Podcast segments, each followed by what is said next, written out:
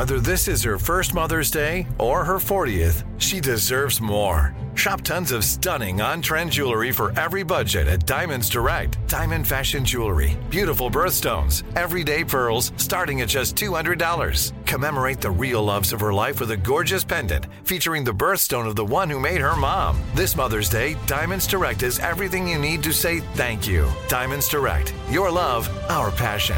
Online at diamondsdirect.com.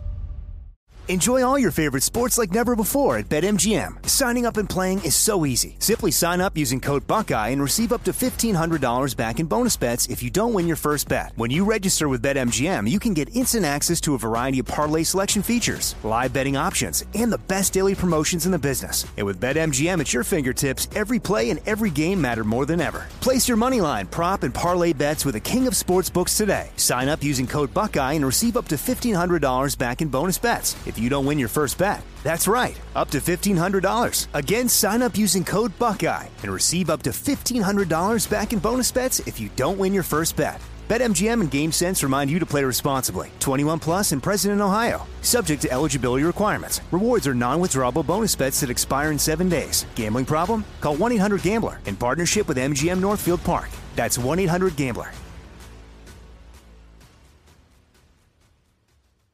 You know you've got a comeback in you. When you take the next step, you're going to make it count for your career, for your family, for your life. You can earn a degree you're proud of with Purdue Global. Purdue Global is backed by Purdue University, one of the nation's most respected and innovative public universities. This is your chance. This is your opportunity. This is your comeback. Purdue Global, Purdue's online university for working adults. Start your comeback today at purdueglobal.edu. Today is Wednesday, July 19, 2023. Coming up on Roland Martin Unfiltered, streaming live on the Black Star Network. Carlee Russell says she saw a baby walking along a busy Alabama highway in a diaper before being taken against her will and held captive. Yet, Hoover, Alabama police say internet searches and purchases she made leading up to her disappearance cast doubt on actually happened. We'll play for you today's news conference in this strange and perplexing story. A racial discrimination and sexual assault lawsuit is filed by student athletes against Northwestern University in Chicago. Today, their attorney, Ben Crump, stood alongside the former athletes while they described what happened to them in the athletic locker room. The NAACP out of Virginia wants to look at Governor Glenn Youngkin's criteria to restore the voting rights of convicted felons. The president of the Virginia Conference of the NAACP will be here to explain. Greenwood Inc., a black owned digital banking platform, is being sued by the co-founders, uh, by co-founder of the Gathering Spot, a famous private club for black professionals. They say they have not been paid. We'll break down the details of this multi-million dollar mess with a reporter in Atlanta covering the case. Delta Sigma Theta's 56th National Convention is in Indianapolis, celebrating 60 years of their Social Action Commission. Sorority's president, Elsie Cooke, Cooke, Cooke Holmes, will talk to, uh, talk to us about Vice President Kamala Harris delivering the keynote address. In addition, today, uh, they also initiated their new honorary members. Hopefully, she'll tell us who they are. Uh, also, folks, uh, in our Tech Talk segment, the Fanbase app is reaching new heights. The founder, Isaac Hayes III, here to update us on their uh, fundraising uh, initiative. And Florida, did they actually say that formerly enslaved people were able to develop a skill set to help them personally in slavery? Y'all, they literally put this in the history books. These people are despicable. We'll break that down as well. It's time to bring the funk on Roland Martin Unfiltered on the Black Star Network. Let's go. He's got whatever the miss, he's on it. Whatever it is, he's got the scoop, the fact, the fine. And when it breaks, he's right on time and it's rolling. Best believe he's knowing. Putting it down from sports to news to politics.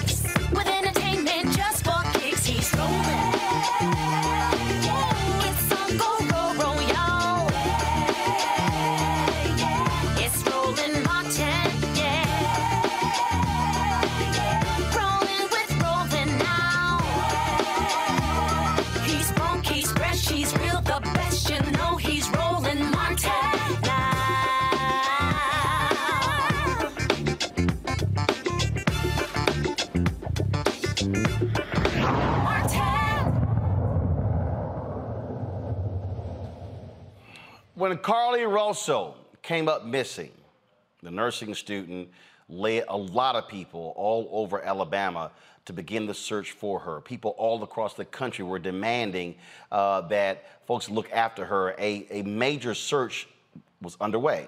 Well, a couple days later, she shows up at home. Her family said, give them time. Her brother said she fought her abductors and fought for her life. Excuse me, her boyfriend said that. Well, today, Hoover, Alabama police held a news conference that cast significant doubt on this and essentially laid out that this was likely a hoax. This is what happened today with Police Chief Nicholas Derzis. This investigation is not over. We're still working this case, and we'll work in this case until we uncover every piece of evidence that helps us account for the 49 hours that Carlee Russell was missing. However, through the public interest, in some cases, public fear that this story has generated, we owe it to our citizens to tell them the facts that we have uncovered. So I will give you the facts that we know today. On July 13th, at approximately 8:20 p.m., Carlee left work from a business at the summit. Surveillance video from her place of employment shows Carlee concealed a dark-colored bathrobe, a roll of toilet paper, and other items belonging to the business prior to her departure. She ordered food from Taziki's at the Colonnade and traveled there. She then traveled to Target on 280, where she purchased some granola bars and Cheez-Its. From there, she remained in the parking lot at that shopping center until 9:21 p.m. when she drove to I-459. Carlee communicated on her cell phone with individuals known to her while on her path of travel, up to the point of calling 911 at 9:34 p.m. And at this time, we will play the 911 call in its entirety.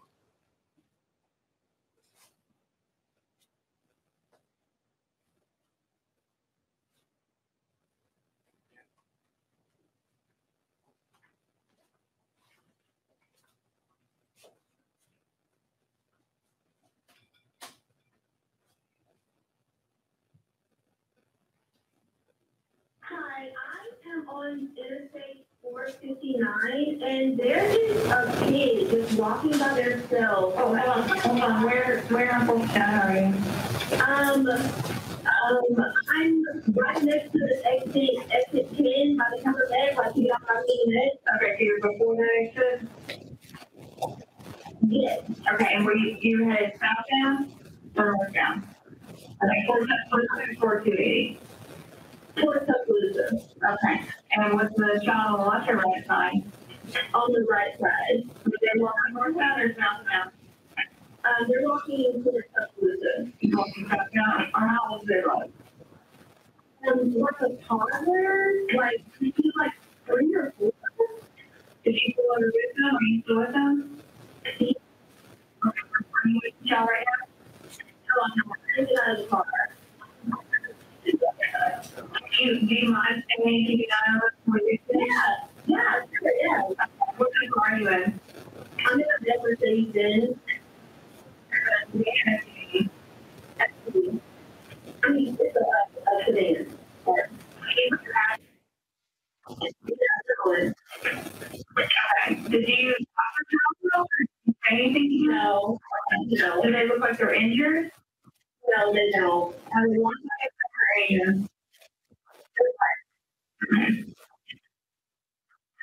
Is it male or female?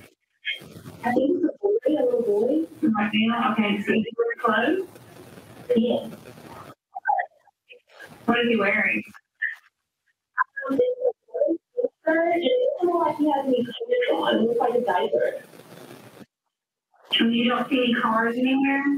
No, no cars anywhere.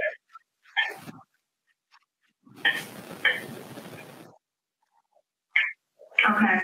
All right, what's your name? My name is Carlee Russell.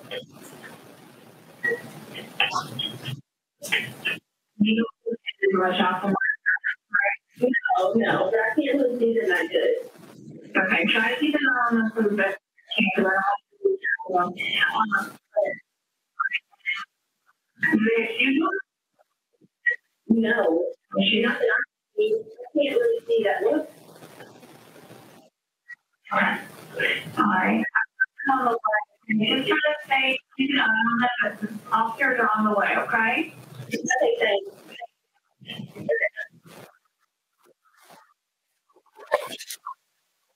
relative after speaking with the 911 operator.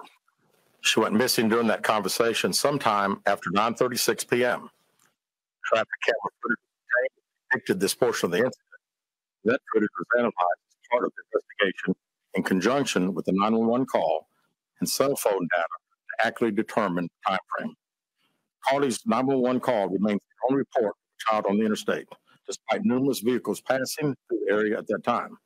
No one has called to report that a child is missing, and the Hoover Police Department did not locate any evidence of a small child walking down the interstate. Data from Carlee's phone, including her Life 360 app, shows that she traveled approximately 600 yards in a vehicle while she was on the phone with 911, stating that she was following a child. 600 yards. That is six football fields straight, 600 yards. The Hoover 911 Center received a second call from Carlee's mother stating that a relative was on the phone with her when they heard Carlee scream, and then they had an open phone line. Hoover police officers arrived on the scene within five minutes of being dispatched. Several other officers arrived shortly. They located Carlee's wig and cell phone in the grass near the vehicle. Her purse was located in the front seat of her vehicle with her Apple uh, Watch in the purse. The food she ordered for Taziki's was also in the car. The items she purchased from Target, as well as the items taken from her place of employment, were not in the vehicle, nor were they located anywhere around the scene. Hoover police deployed all available assets from the point in the search for Carlee. Additional resources were called in to include our own drone unit, crime scene investigators. Numerous detectives responded to the scene. Throughout the day Friday, officers from surrounded local and federal agencies assisted Hoover police in the search for Carlee Russell. Officers returned to the scene on 459 to conduct a thorough line search for evidence. K-9 teams from the Jefferson County Sheriff's Department responded to check for any sign of Carlee, the child that she claimed to see, and anything else that could be considered evidence in this case. Those searches all turned up empty. Private citizens, including search parties organized by her family, friends, began looking everywhere that they could to find any trace. These searches took place throughout the day Friday and again on Saturday, yielding nothing. At 10:44 p.m. on July 15th, Hoover 911 center receives a call from Carlee's residence stating that she returned home on foot. In subsequent investigations, detectives obtained surveillance footage of Carlee walking down the sidewalk alone prior to arrival at her residence. She was conscious, conscious and speaking with paramedics when she was transported to UAB. Detectives were able to obtain a brief statement from her prior to being treated and released. During the statement, she told detectives that while traveling down the interstate, she saw a baby walking down the side of the road and called 911. She stated when she got out of her vehicle to check on the child, a man came out of the trees and mumbled that he was checking on the baby. She claimed that the man then picked her up and she screamed. She stated he then made her go over a fence. She claimed he then forced her into a car. And the next thing she remembers is being in the trailer of an 18 wheeler. She stated that the male was with a female. However, she never saw the female, only hearing her voice. She also told detectives she could hear a baby crying. She told detectives the male had orange hair with a spot back. She said she was able to escape the 18 wheeler and fled on foot, only to be captured again and then put in a car. She claimed she was then blindfolded but was not tied up because the captor said they did not want to leave impressions on her wrists. She said that they took her into a house and made her get undressed. Believes they took pictures of her, but she does not remember them having any physical or sexual contact. She stated the next day she woke up and was fed cheese crackers by the female. She said the woman also played with her hair, but could not remember anything else. At some point, she was put back in a vehicle she claims was able to escape while it was in the West Hoover area. She told detectives she ran through lots of woods until she came out near her residence. During this interview, detectives noted that Carlee had a small injury to her lip, and she claimed that her head was hurting. She also had a tear in her shirt. Detectives also noted that she had $107 cash in her right sock. Out of respect for Carlee and her family, detectives did not press for additional information in this interview and made plans to speak with her in detail after giving her time to rest. Detectives continue analyzing data from Carlee's cell phone that was left behind at the scene. We enlisted the help of the United States Secret Service in conducting this analysis. Part of what data includes several internet searches in the days leading up to her disappearance I think are very relevant to this case. On July 11th at 7:30 a.m., the term "you have to pay for an Amber Alert" was searched. On July 13th at 1:03 a.m., the day of her disappearance, the term "how to take money from a register without being caught" was searched. On July 13th at 2:13 a.m., the day of her disappearance, the term Birmingham bus station was searched. On July 13th, 2:35 a.m., a search for a one-way bus ticket from Birmingham to Nashville was conducted with a departure date of July 13th. On July 13th at 12:10 p.m., a search for the movie Taken, a film about abduction, was conducted. There were two searches related to Amber Alerts on a computer at Carlee's place of employment, including one regarding the maximum age of an Amber Alert. There were other searches on Carlee's phone that appeared to shed some light on her mindset, but out of respect for her privacy, we will not be releasing the content of those searches at this time. We've asked to interview Carlee a second time, but have not been granted that request. As you can see, there are many questions left to be answered, but only Carlee can provide those answers. What we can say is that we've been unable to verify most of Carlee's initial statement made to investigators, and we have no reason to believe that there is a threat to the public safety related related to this particular case. All right, folks, it's a whole lot we got to unpack. We'll do so with our panel next after uh, this break, folks. Uh, be sure to, be watching YouTube, hit the like button uh, so we can uh, exceed a thousand likes in the first hour. Also, don't forget, download our Black Star Network app, Apple phone, Android phone, Apple TV, Android TV, Roku, Amazon Fire TV, Xbox One, Samsung Smart TV. Also, support our Brina Funk fan club.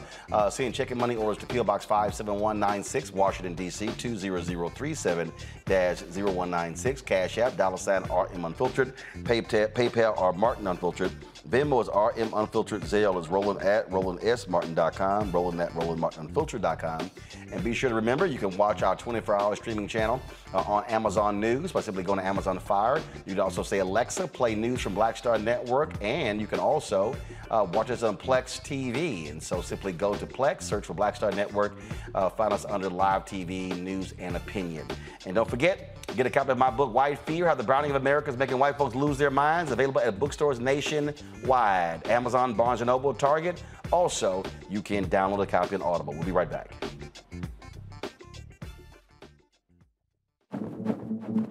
For decades, the tobacco industry has deliberately targeted black communities and kids with marketing for menthol cigarettes. It's had a devastating impact on black health. Tobacco use claims 45,000 black lives every year. It's the number one cause of preventable death. In the 1950s, less than 10% of black smokers used menthol cigarettes. Today, it's 85%. Menthol cools and numbs the throat, making it easier for kids to start smoking. Menthol also increases addiction, making it harder for smokers to quit. Menthol cigarettes are a big reason why black Americans have a harder time quitting smoking and die at higher rates from smoking related diseases like cancer, heart disease, and stroke. It's time to stop big tobacco from profiting off black lives. An FDA ban on menthol cigarettes will improve black health, save lives, and protect future generations from addiction. Learn more at tobaccofreekids.org slash ban menthol. Black Star Network is here. Oh, no punch! I'm real um, revolutionary right now. Uh, thank you for being the voice of black America. All momentum we have now, we have to keep this going. The video looks phenomenal. See, this difference between Black Star Network and black owned media and something like CNN. You can't be black own media and be scared. It's time to be smart. Bring your eyeballs home. You dig? Hey, what's up? It's Tammy Roman. Hey, it's John Murray, the executive producer of the news. Enjoy all your favorite sports like never before at BetMGM. Signing up and playing is so easy. Simply sign up using code Buckeye and receive up to $1,500 back in bonus bets if you don't win your first bet. When you register with BetMGM, you can get instant access to a variety of parlay selection features, live betting options, and the best daily promotions in the business. And with BetMGM at your fingertips, every play and every game matter more than ever. Place your moneyline, prop, and parlay bets with the king of sportsbooks today. Sign up using code Buckeye and receive up to $1,500 back in bonus bets if you don't win your first bet. That's right, up to $1,500. Again, sign up using code Buckeye and receive up to $1,500 back in bonus bets if you don't win your first bet. BetMGM and GameSense remind you to play responsibly. 21 plus and present in Ohio. Subject to eligibility requirements. Rewards are non-withdrawable bonus bets that expire in seven days. Gambling problem? Call 1-800-GAMBLER in partnership with MGM Northfield Park. That's 1-800-GAMBLER.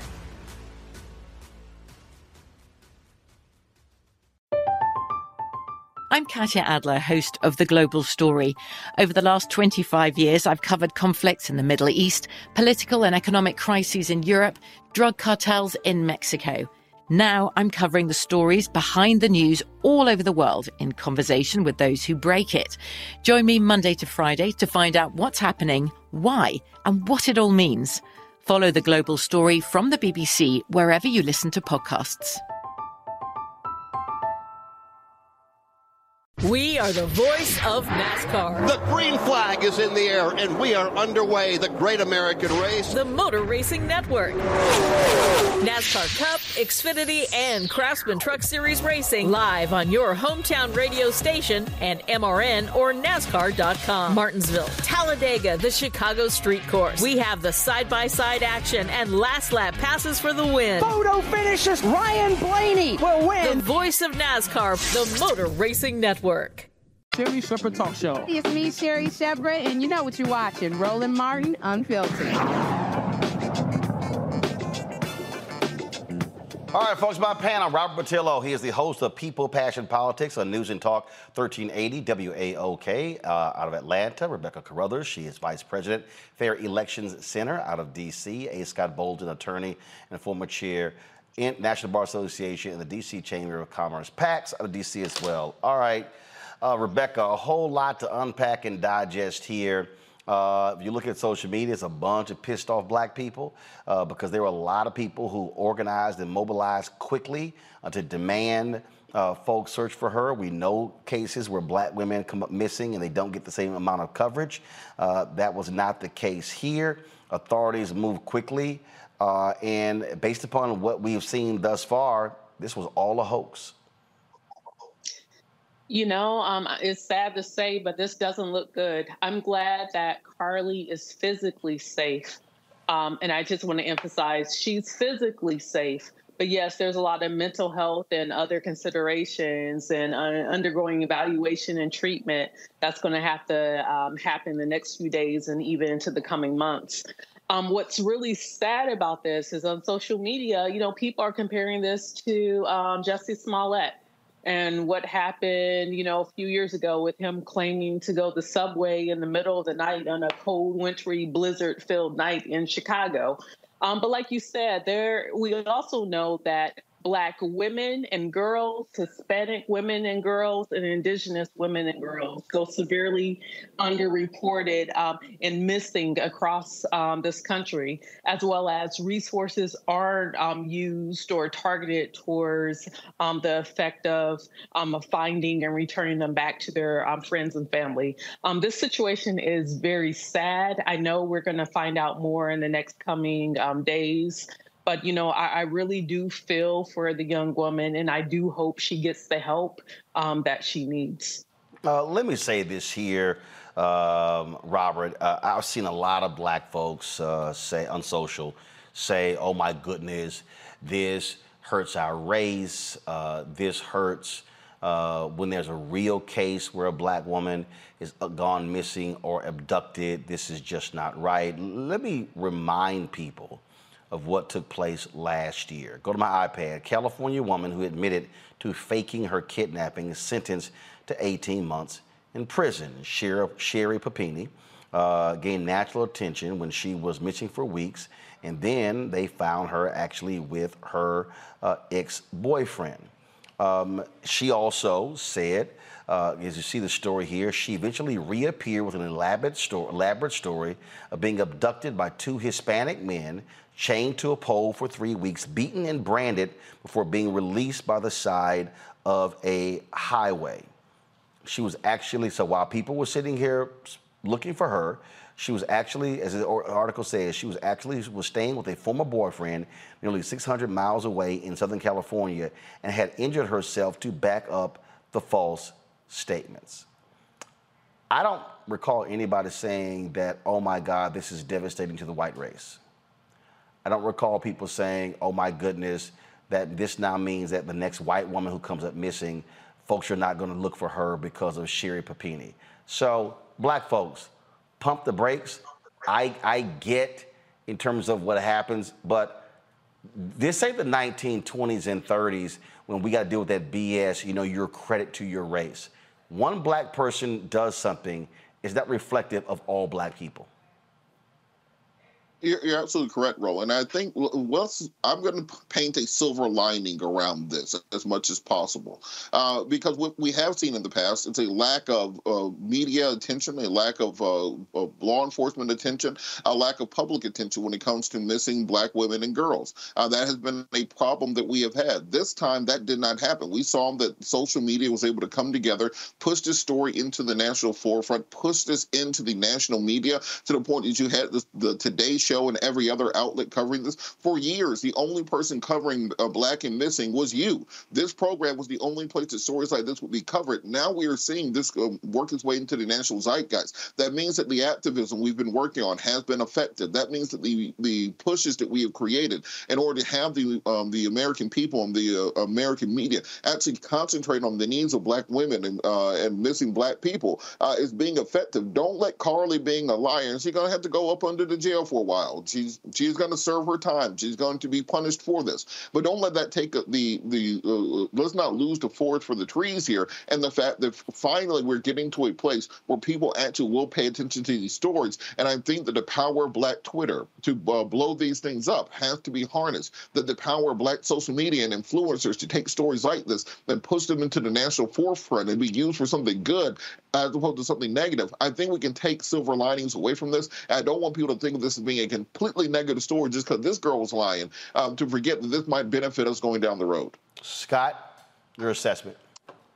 Uh, well, I'm not so sure, or I'm not going to rush that her story is false. As a former prosecutor and someone who's been in this space looking for missing people in New York and other places, let me say this lies have no details, right? And right now, the police don't have any details, have these broad strokes of facts they're looking for corroboration. Right now, they don't have it. Secondly, you can run, but you cannot hide. You cannot fake being missing. There's just too much technology, too many cameras, too much monitoring, right? So, and you're not going to be good at it because it's not something that you do on a day to day basis. Thirdly, and most importantly, of that press conference, there were two uh, other uh, research items on her phone or on her computer that they would not disclose. What were they not disclosing? It probably had to do with mental health or something else that they're going to pursue, but they weren't ready to disclose it because it'll tie up the facts whether this is true or not. And so, if it is a mental health issue, they couldn't disclose that anyway, but they're going to pursue that. And then, secondly, we should wait to see when and if that second interview is going to take place because you know only carlee knows where she was what she was doing and who else was with her. And if she's mentally ill and faked all of this if then she'll, also have the answers to that. If she makes the police put more time money and resources into piecing this thing together it's more likely than less likely that if it was a hoax she's going to be prosecuted you know, it is uh, the, the, the, it, it is a issue that we know this when it comes to black and missing um, uh, Rebecca that it is a problem, and, um, and and the reality is that when one of these things happen, it might cause folks to say, "Oh my goodness, hold up, let's let's let's let's, let's pause here." Uh, but the reality is, until somebody has been found, guess what? You treated the way you treated. Sure, uh, this white woman, Sherri Papini, uh, she faked her abduction, uh, but it doesn't mean that when the folks should not have been looking for her, people do crazy sorts of things. You had the woman in South Carolina, I forgot her name, Susan, whatever, you know, who said black man tried to kidnap her. She ended up drowning her damn kids. Uh, we've seen those examples uh, all the time as well. So let's just be clear. White, white folks that blame black people and Hispanics and others for tr- trying to harm them, and it turned out to be erroneous. And so, if this turns out to be erroneous that she blames some white man, uh, she just goes down with the rest of the other folk who are white uh, who've actually lied about being kidnapped. Yeah, and I think to even Robert's point about the silver lining, the silver lining is that people united, they use their particular platforms, whether you are an individual influencer of just your your own family or friends, or if you're Cardi B and you have millions of people around the world um, who listen to the things that um, you send out and post on your social media. So I would just encourage people out there, like, hey, there are a lot of Black women and um, girls, children, period, who go missing every year. Um, there are many great partners who try to put out that type of information. So use your social media um, to as a platform to magnify to make sure that the thousands of Black women and children who are missing are found, um, that their families are able to get some type of closure if it turns out that they're not be able to be um, found safely. All right, folks, uh, gotta go to break. We come back. Uh, we'll talk about uh, the NAACP in Virginia. They are demanding answers from uh, Florida, uh, from uh, Virginia Governor uh, Glenn Youngkin when it comes to restoring the felon rights in that state. Also, there's been a lawsuit now filed against Ron DeSantis in Florida for his stunt where they where they arrested formerly incarcerated folks who registered to vote and that was all bogus because the charters all got tossed because they were told they could vote. So we'll talk about both of those next, right here on Roland Martin Unfiltered on the Black Star Network. My early days on the road, I've learned, well, first of all, as a musician, uh, I studied not only uh, piano, but I was also drummer and percussion. I was all city percussion as well. So I was one of the best in the city on percussion. There you go. Also studied uh, trumpet, uh, cello, violin, and bass, and any other instrument I could get my hand on. Mm-hmm. And, and, and with that study, I'd learned again what was for me. I learned to what, what it meant to do what the instruments in the orchestra meant to each other in the relationships. Right. So that prepared me to be a leader. That prepared me to lead orchestras and to conduct orchestras. That prepared me to know uh, to be a leader of men, they have to respect you and know that you know the music. You have to be the teacher of the music. You have to know the music better than anybody. There you go. Right? So you can't walk in unprepared.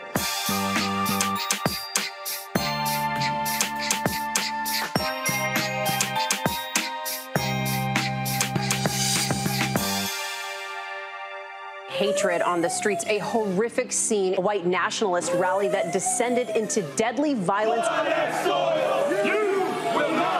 White people are losing their damn minds. As an angry pro-Trump mob storms the U.S. Capitol, we've seen We're about to see the rise of what I call white minority resistance.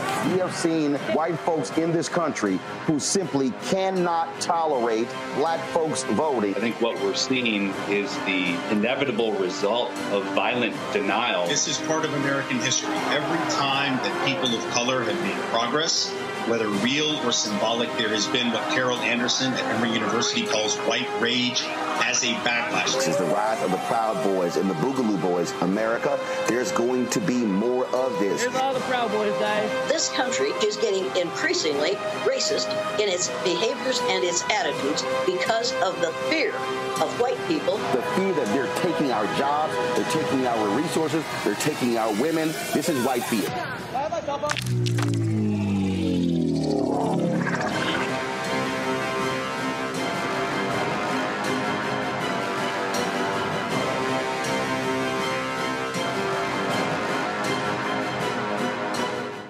Hey, what's up, y'all? I'm Devon Frank. I'm Dr. Robin B., pharmacist and fitness coach, and you're watching Roland Martin Unfiltered.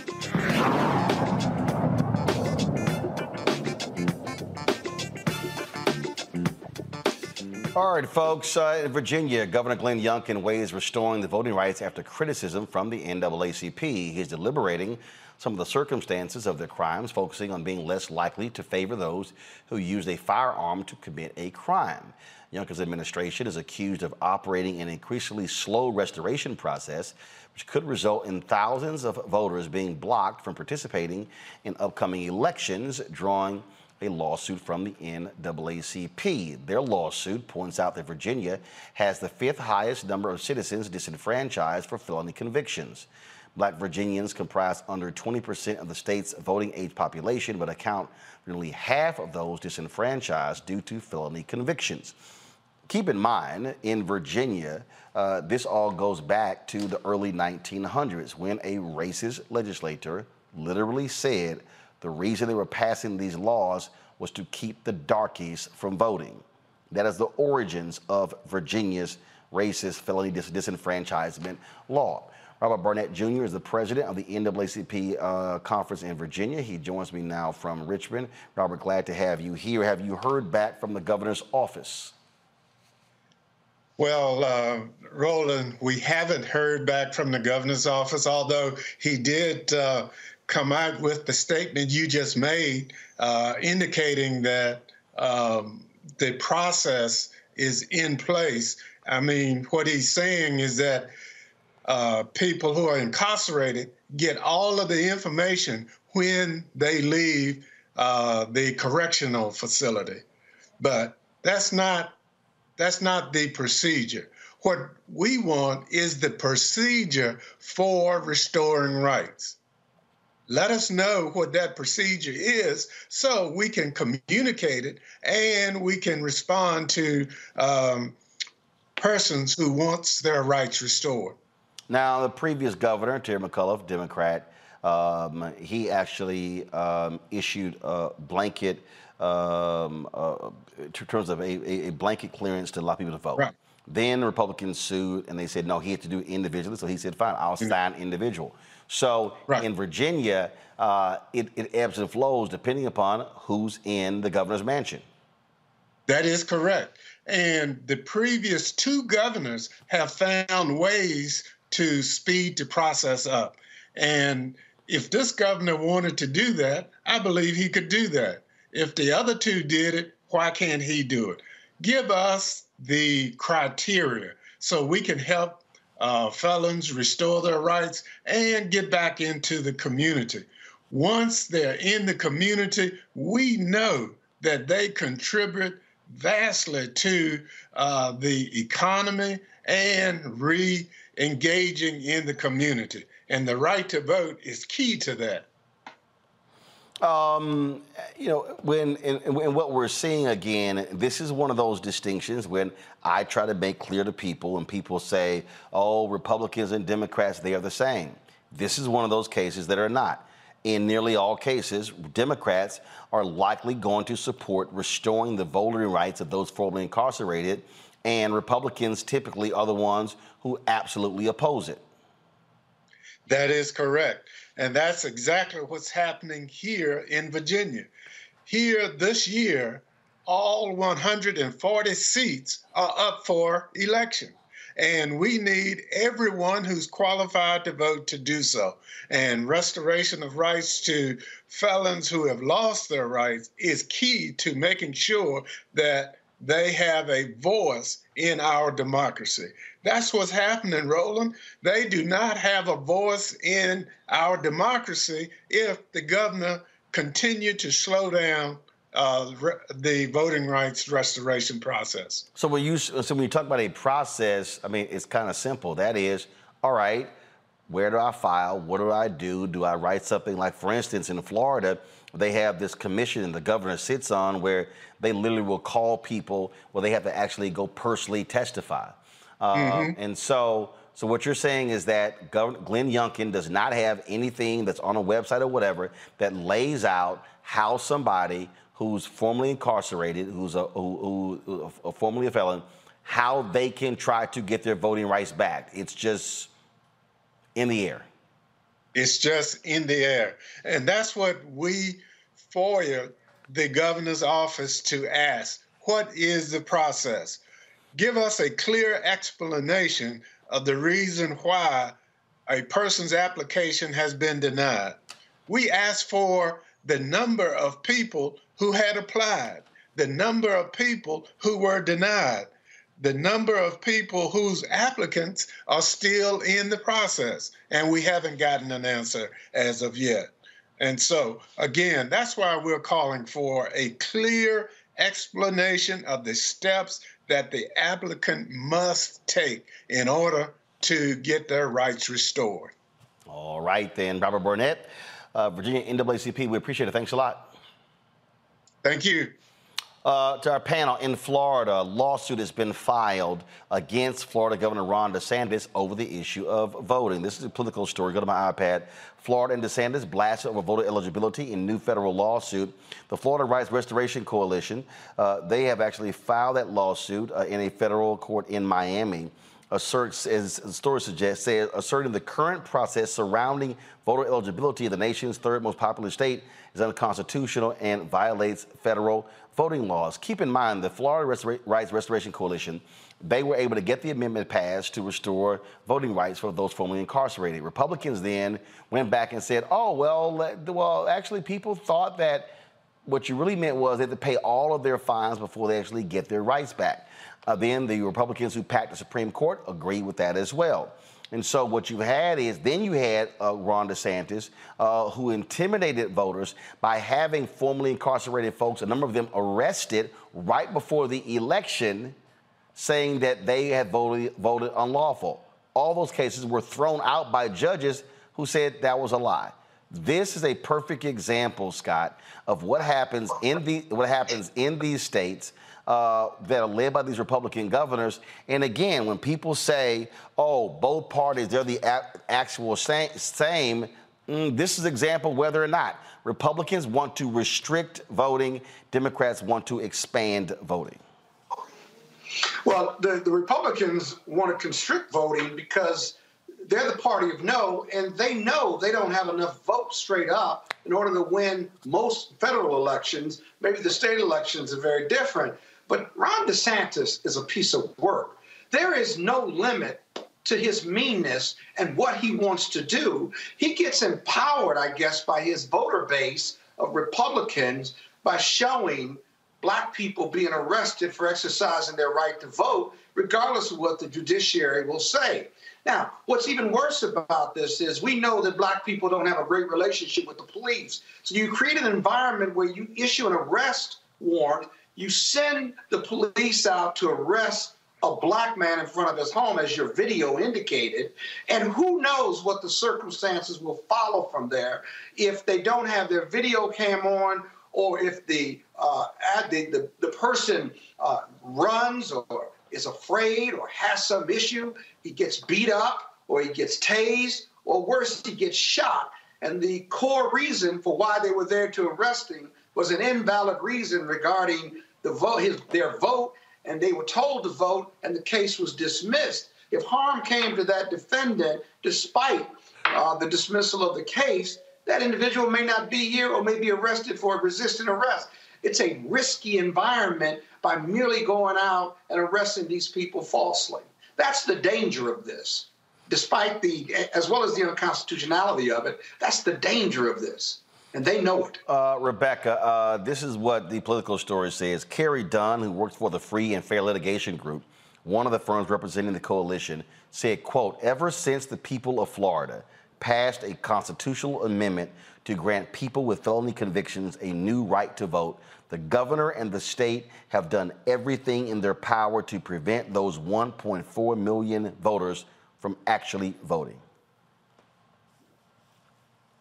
You know, Roland, my organization actually helped make sure that um, that particular um, amendment passed in Florida, and we've been fighting ever since to make sure that folks who are otherwise eligible and should be able to register vote to vote, they should be able to vote. I do want to just backtrack with Virginia for a moment. Uh, my organization actually filed suit in April against Governor Youngkin for this arbitrary um, rights restoration process, and specifically, the three previous governors had made it very clear and objective, and they've used neutral criteria in, de- in determining who gets their rights restored and who doesn't get their rights restored. So I just want to say that we're um, we're representing Nolef Turns, which is a Black-led, Black-founded organization that supports returning citizens um, getting acclimated um, into society after they serve their time. But I also want to push back here too. It's not just Republican governors here, but we actually have a Democratic governor in Kentucky, Governor uh, Andy Beshear.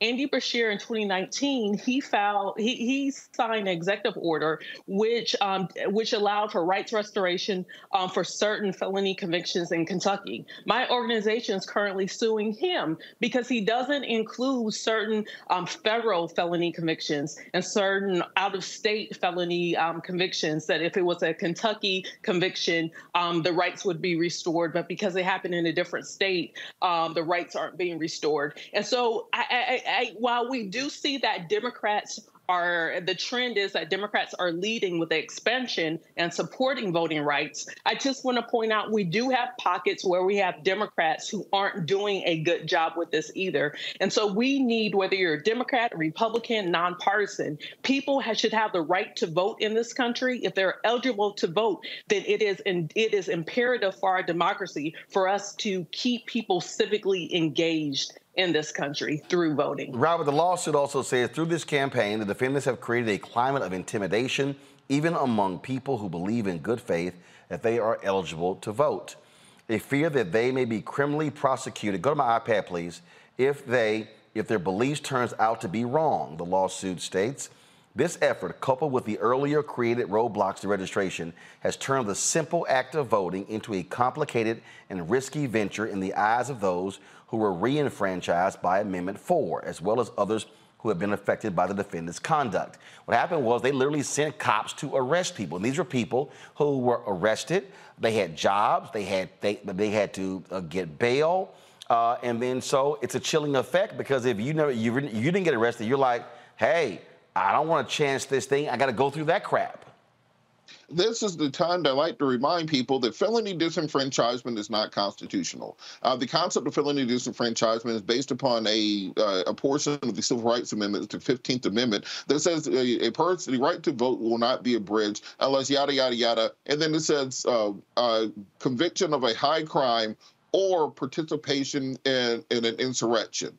That is to say, the reason that we even have felony disenfranchisement right now is a misinterpretation of the civil uh, of the post Civil War amendments that was meant to stop former Confederate soldiers from voting and for uh, holding public office after they rebelled against the United States of America. Courts in the uh, as recently as 1974 in the Ramirez decision held that to mean that somebody convicted of a felony on the state level could be disenfranchised. We could change that with an act of Congress so we get the 60 vote to the United States Senate. If this case went back before a Supreme Court that wasn't uh, controlled by MAGA justices, it could be overturned on the federal level. So instead of playing this kind of whack-a-mole, this kind of state-by-state issue of trying to determine which uh, what felony disenfranchisement is and isn't, uh, what are the free states and the slave states when it comes to who's allowed to vote, uh, I think this is a time that we have to make a federal push on this issue. I've been talking about this for 20 years at least. This is the time when it can happen. If you want to get Republican. Enjoy all your favorite sports like never before at BetMGM. Signing up and playing is so easy. Simply sign up using code Buckeye and receive up to $1,500 back in bonus bets if you don't win your first bet. When you register with BetMGM, you can get instant access to a variety of parlay selection features, live betting options, and the best daily promotions in the business. And with BetMGM at your fingertips, every play and every game matter more than ever. Place your money line, prop, and parlay bets with the king of sportsbooks today. Sign up using code Buckeye and receive up to $1,500 back in bonus bets if you don't win your first bet. That's right, up to $1,500. Again, sign up using code Buckeye and receive up to $1,500 back in bonus bets if you don't win your first bet. BetMGM and GameSense remind you to play responsibly. 21 plus and present in Ohio, subject to eligibility requirements. Rewards are non-withdrawable bonus bets that expire in seven days. Gambling problem? Call 1-800-GAMBLER in partnership with MGM Northfield Park. That's 1-800-GAMBLER.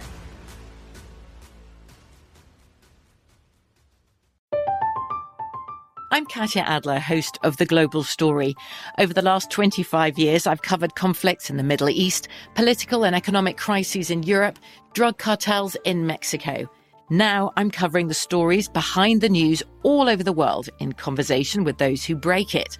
Join me Monday to Friday to find out what's happening, why, and what it all means.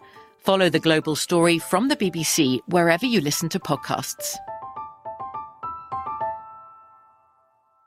We are the voice of NASCAR. The green flag is in the air, and we are underway. The Great American Race. The Motor Racing Network. NASCAR Cup, Xfinity, and Craftsman Truck Series Racing live on your hometown radio station and MRN or NASCAR.com. Martinsville, Talladega, the Chicago Street Course. We have the side by side action and last lap passes for the win. Photo finishes. Ryan Blaney will win. The voice of NASCAR, the Motor Racing Network.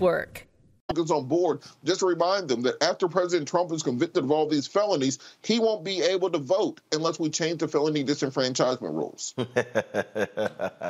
and the point uh, I said earlier, Scott, that people need to understand many of these laws go directly back to post slavery, they go to Jim Crow. And we can't, uh, we, we just cannot act as if that's not the case. So they can try to say, well, you know, that was so long ago, we've updated, and so there are other reasons today. No, the purpose of these laws and the laws were changed because the white folks needed black people to be out there giving free labor, and then they knew they go to prison, then the 13th Amendment doesn't apply, and therefore they can have free labor in those pr- prisons. The peonage system uh, was real, and so the laws were changed. They were specifically changed to target black people. So you can add black people to the whole Confederate soldier piece that they didn't want to be able to vote as well. It's all rooted uh, primarily with slavery and, and, and, racial discrimination against black people and brown people. And you still have the majority of these prisons in the U.S. filled with black and brown people because they're unfairly targeted. But uh, the reality is, uh, you can throw bail reform in that federal legislation, Robert, also, because at the state level, uh, Illinois just uh, did away with, and the Illinois Supreme Court just said it was constitutionally feasible to do away with bail requirements, which is also caught up in this whole yeah cash bail, cash bail, system. yep, cash bail at least. So, um, but again, that cash bail people kept people in jail if they had prior yep. records or if they had they couldn't afford to pay five hundred dollars or hundred dollars yep. to get out of jail. So lots of reform to do. Black people got to vote. You get black people to vote, put Democrats in who share their values, you can change a whole lot of this stuff legally. But we don't vote. So uh, well, we're stuck with trying to well, manage the results of not voting. Well, we vote. We're simply not voting our No, we don't vote enough. No, no, no. no. Uh, excuse me. Excuse me. Excuse me. Ex- Scott, Scott, Scott, you're a lawyer. You're a lawyer, and I operate factually. Black people vote. We don't vote in terms of maximizing our numbers. There are places. But I said that. No, no. When you said black folks don't vote, that's what you said. Yeah, well, they don't. We need them to vote. Well, no, but again, Robert, though, but, on, but saying that Come we on, saying that we don't vote and saying that we need to be maximizing our numbers are two separate things. The reality I is, the, well, well, again, though, you were wrong, and so you're being corrected. so the reality is, black folks do vote, but there are many places that we're not maximizing our numbers. And so, even in places, if you look at Florida, if you study the election of DeSantis and Gillum, the reality is Broward County, Miami Dade County, uh, the, yeah. the blue counties in Florida, not one blue county voted at a rate of 60% or higher of registered voters. There were a number of Republican counties that were actually above 70. And so, You can't handle Except your friendly you, amendment. You can't handle. No, it ain't a friendly amendment. It's a friendly it's a, amendment. It's a We factual. same It's a factual statement. And so again, alphas have to continue to, to school cap. Wants to get right. it on.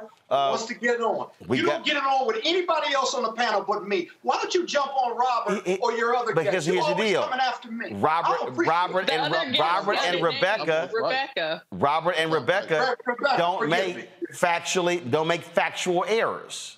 On, roll real, real quick. I want I wanted to stick this in. Earlier today, I was on uh, Middle Eastern Broadcast Network talking about the situation of human rights in Egypt right now, where they're de- detaining people without trial, pre-trial for ye- months and years at a time. And you have Amnesty International, the U.S. State Department, uh, uh, human rights organizations around the globe trying to fight to have those 65,000 detainees released. It's hard for us as Americans to talk about the human rights plights of people being wrongfully detained when we have the same laws in America, where we're doing the exact same things here. So I think in, in order for America to really be this shining city on this on the hill and this example of human rights internationally, we're gonna have to get our own house in order because we look like fools on the international stage trying to advocate to get people out of jail in Egypt, and we ain't getting our people out of jail in Evanston, Illinois. Well, we've always been fools on the international stage. Remember, it was Malcolm X who wanted to go to the UN uh, to deal with the issue of racism. That is America. And so we've always been hypocrites where we tell the rest of the world one thing and then we actually do another. Got to go to break. We come back. We're going to talk about the Northwestern lawsuit. Ben Crump uh, is leading. Uh, he is going to join, uh, join us to talk about that. Uh, this is, we're going to, of course, he had a news conference today uh, in Chicago, and where these former players alleging massive hazing massive hazing going on. They've since fired not only the football coach, but the baseball coach as well. So lots to unpack there as well. Florida, uh, just staying stuck on stupid. You got to hear what these fools actually said about slavery and what they're actually putting in their history books. These people are demented. So we'll talk about that. Plus, we got the founder of Fanbase, uh, the social media app, on talking about their crowdfunding effort. So all of that right here on Roland Martin Unfiltered on the Black Star Network. When you talk about blackness and what happens in black culture, we're about covering these things that matter to us, uh, speaking to our issues and concerns. This is a genuine people powered movement. There's a lot of stuff that we're not getting. You get it, and you spread the word. We wish to plead our own cause. Too long have others spoken for us. We cannot tell our own story if we can't pay for it. This is about uh, covering us. Invest in black owned media. Your dollars matter. We don't have to keep asking them to cover our stuff. So please support us in what we do, folks. We want to hit 2,000 people, $50 this month, raise $100,000. We're behind 100,000, so we want to hit that. Y'all money makes this possible. Checks and money orders go to P.O. Box 57196, Washington, D.C. 20037 0196. The Cash App is dollar sign RM Unfiltered. PayPal is R Martin Unfiltered. Venmo is RM Unfiltered. Zelle is Roland at RolandSMartin.com. next on the frequency, right here on the Black Star Network, Shanita Hubbard. We're talking about the ride or die chick. We're breaking it down. The stereotype of the strong black woman. Some of us are operating with it as if it's a badge of honor. Like you even hear black women like aspiring to be this ride or die chick, aspiring to be this strong black woman. So at their own expense. Next on the frequency, right here on the Black Star Network. Hello, I'm Paula Jai Parker. Truly proud on the Proud Family. I am Tommy Davidson. I play Oscar on Proud Family, Louder and Proud. Hi, I'm Jo Marie Payton, voice of Sugar Mama on Disney's Louder and Prouder Disney Plus. Plus, and I'm with Roland Martin on Unfiltered.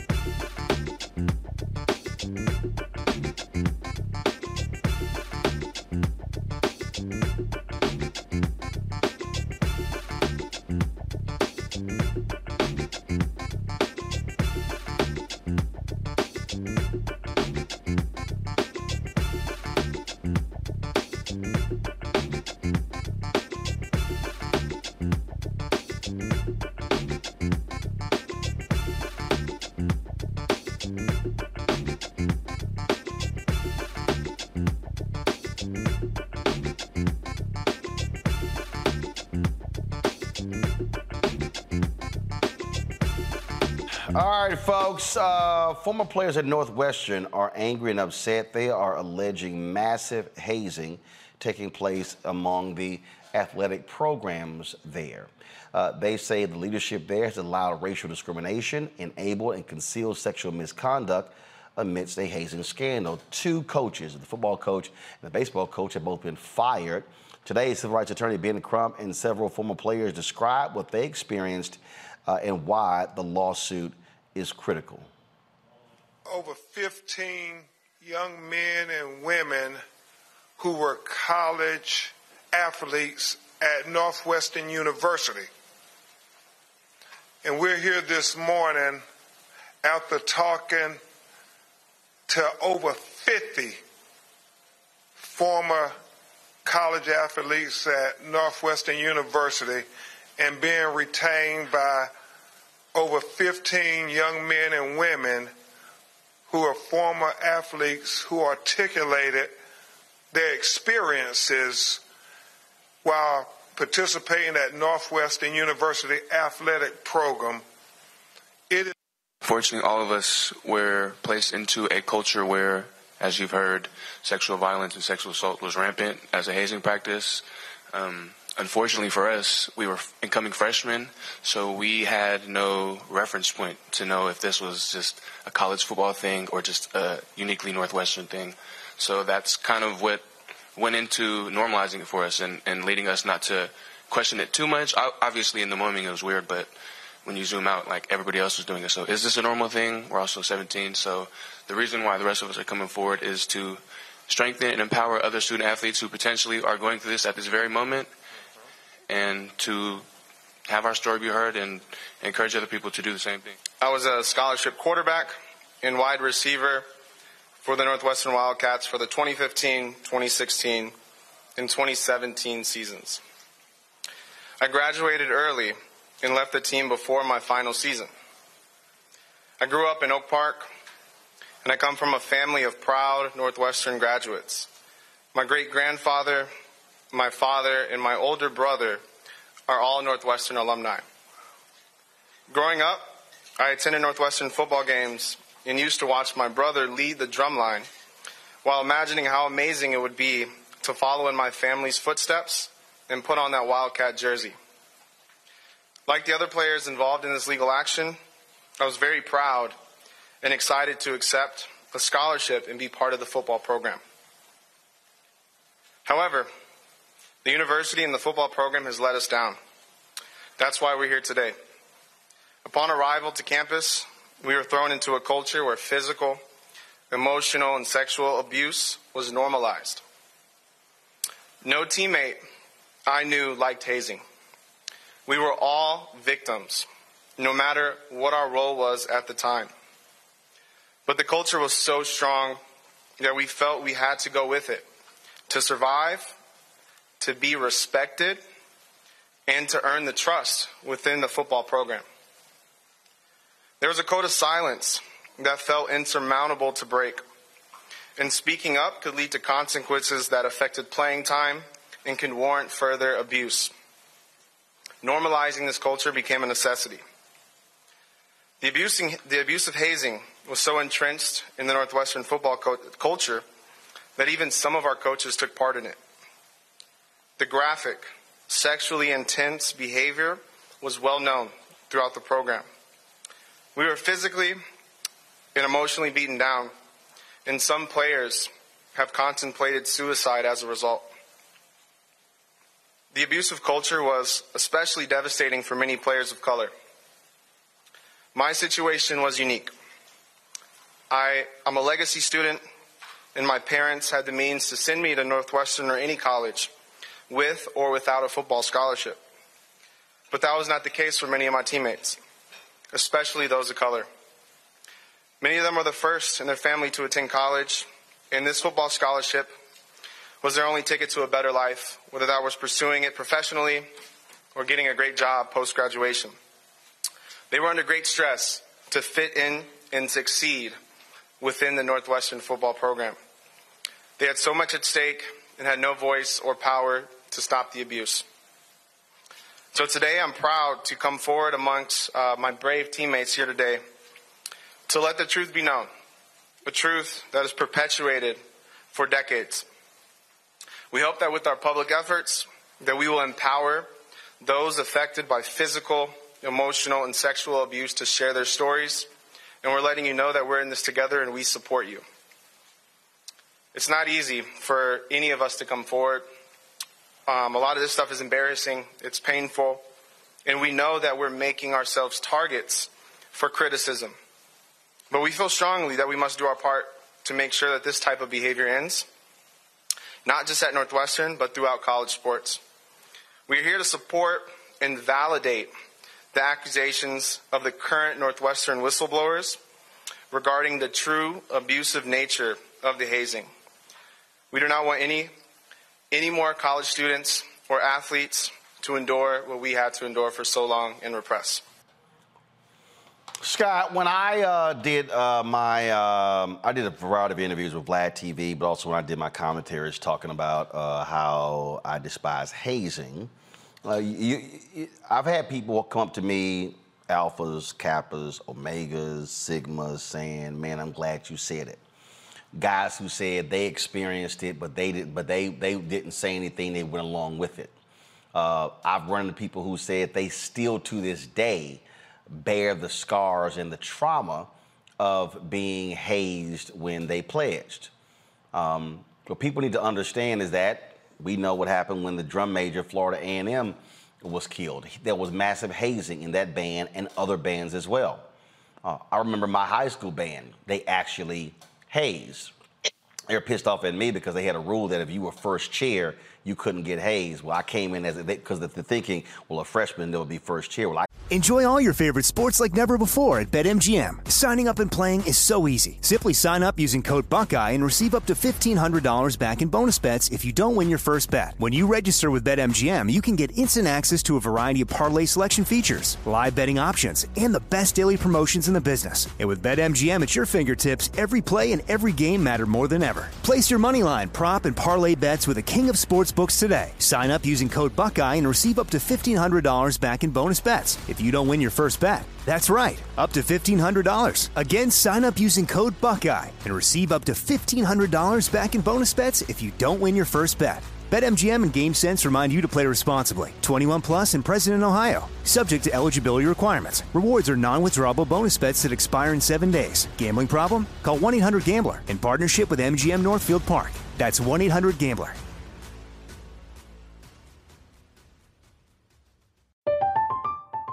I'm Katya Adler, host of The Global Story. Over the last 25 years, I've covered conflicts in the Middle East, political and economic crises in Europe, drug cartels in Mexico.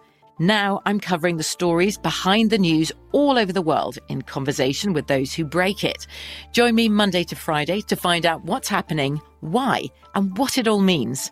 Follow the global story from the BBC wherever you listen to podcasts. We are the voice of NASCAR. The green flag is in the air, and we are underway. The great American race. The Motor Racing Network. NASCAR Cup, Xfinity, and Craftsman Truck Series Racing live on your hometown radio station and MRN or NASCAR.com. Martinsville, Talladega, the Chicago Street Course. We have the side by side action and last lap passes for the win. Photo finishes. Ryan Blaney will win. The voice of NASCAR, the Motor Racing Network. Came in first chair, so they were pissed because they couldn't haze me, and I'm like, well, that ain't gonna happen anyway. Then, and I, no, because I was like, because I'm sorry, I, I, I'm not letting somebody abuse me and do some stupid shit, especially if we the same age. Man, get the hell on. Uh, th- so then, what we what we now what people are now understanding is you see this these this hazing hazing this sort of this uh, this, this sexual uh, deviancy, if you will, among football teams as well. There's no way in hell coaches are unaware of what's going on in their program. Yeah, because it's their program. And uh, I, I, I, when I was listening to your story, the, the, the lead in and the press conference, I was thinking, how does sexual, being sexually deviant or racist to a football team or players help you win on the football field? And we can go back and forth about the hazing of fraternities and stuff. I mean, I, I, I pledged in 81 in a Southern school, Morehouse. There was a lot of that still going on. And over the years, uh, I've evolved. I'm 61 now. And looking back, I still raise the question what do they tell young men and women, men and women? What do they tell us at 19 and 20 years old to accept that type of abuse, to make you closer to the brotherhood or the sisterhood, and to create a stronger bond when you go over? It's a lie. Buy it. It's a lie. It was a lie then. It was a lie when you were 19. It was a lie when I played yeah. in 1989. It was all total bullshit. Uh, but people accepted it like a lot of these football players. You heard this guy say, yeah. hey, if we, if we didn't go along with it, then we're not looked but, upon as being part of the team. But but there with the football team, slightly different. Hear me out, because what they what the presenter at the press conference, the young man who graduated early, what he said was a lot of these students who play football, that was their only way out. They wanted to go along to get along because in the end they were trying to get to the NFL. With with fraternity hazing, black or white, you you could reject that, not pledge, pledge some other time, and still get your education and go. Nah, it's the same. It's the same. The, it's the, the, same. The mindset, the mind, uh, what am I talking? The mind manipulation at that age is right. pretty powerful from a peer pressure standpoint. Right. But you're right. We agree. It's all bullshit. It's been bullshit. I bought into it at 20 and well into my 30s. Over the last 20 or 30 years, the the the liability of our fraternities, yours, mine, the the Sigmas, all of them, they've all had to really get serious about enforcing against hazing because the liability and the lawsuits and the exposures because people at 19, 20, 22 years old, they don't have the judgment of a snail. And so they're physically beating these people, hurting them, even killing them sometimes. And they have a lot of control over that the fraternity, the national level, national officers had to step in and say, okay, no more, we're going to force it zero tolerance. And that made the most sense because of the lawsuit, but also the physical and mental abuse and the byproducts of that of these young men at very impressionable ages who are there to get an education and to be leaders in this country. The, the thing here, um, um, Rebecca, when we talk about um, when we talk about um, what, what this football team uh, is laying out. Um, again, uh, just the unbelievable, crazy uh, antics uh, that were involved in that just made no sense whatsoever. And, and, and what's interesting to me is there are a lot of people who love to uh, defend this because they talk about, oh, it's culture. And, and, and that's the one thing we always hear culture, the way we do things. Uh, we hear the exact same things in fraternities and sororities. Uh, and, and, the thing that I am constantly trying to get people to understand is, is that I don't care who, culture can be recreated. Culture can be, be reestablished. You don't have to actually stick with it. And you heard the guy say that he knows of several players who've contemplated suicide. When you talk about what has happened in the fraternities and sororities, there are people who've actually died. Uh, I crossed uh, April 27th, 1989. Uh, Scott talked about going to Morehouse. Uh, there's, a, there's a gentleman who this year should be celebrating his 34th anniversary as an alpha. But his family this year is commemorating the 34 years since he died. Go to my iPad. Joel Harris, that's his name.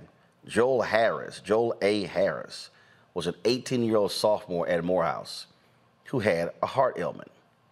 Well, the folks who were pledging him didn't know that. So what did they do? They were beat, they were hitting the pledgees in their chest.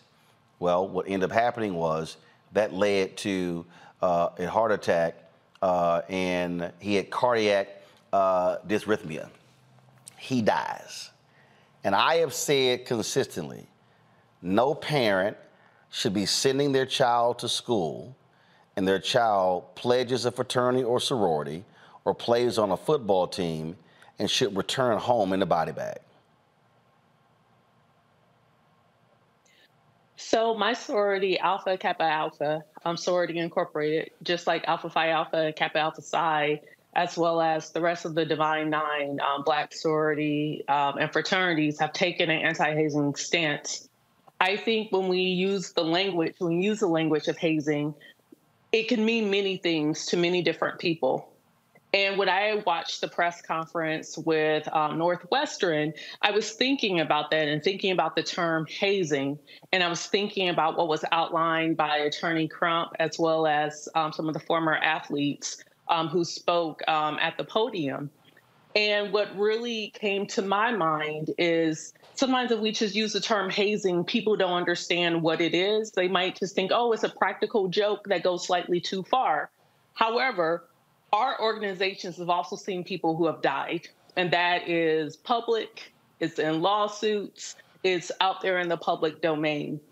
Um, I think what's really important here, especially for what has occurred at Northwestern, is calling out the specifics of things that have happened, talking about the sexual humiliation, talking about the racial humiliation.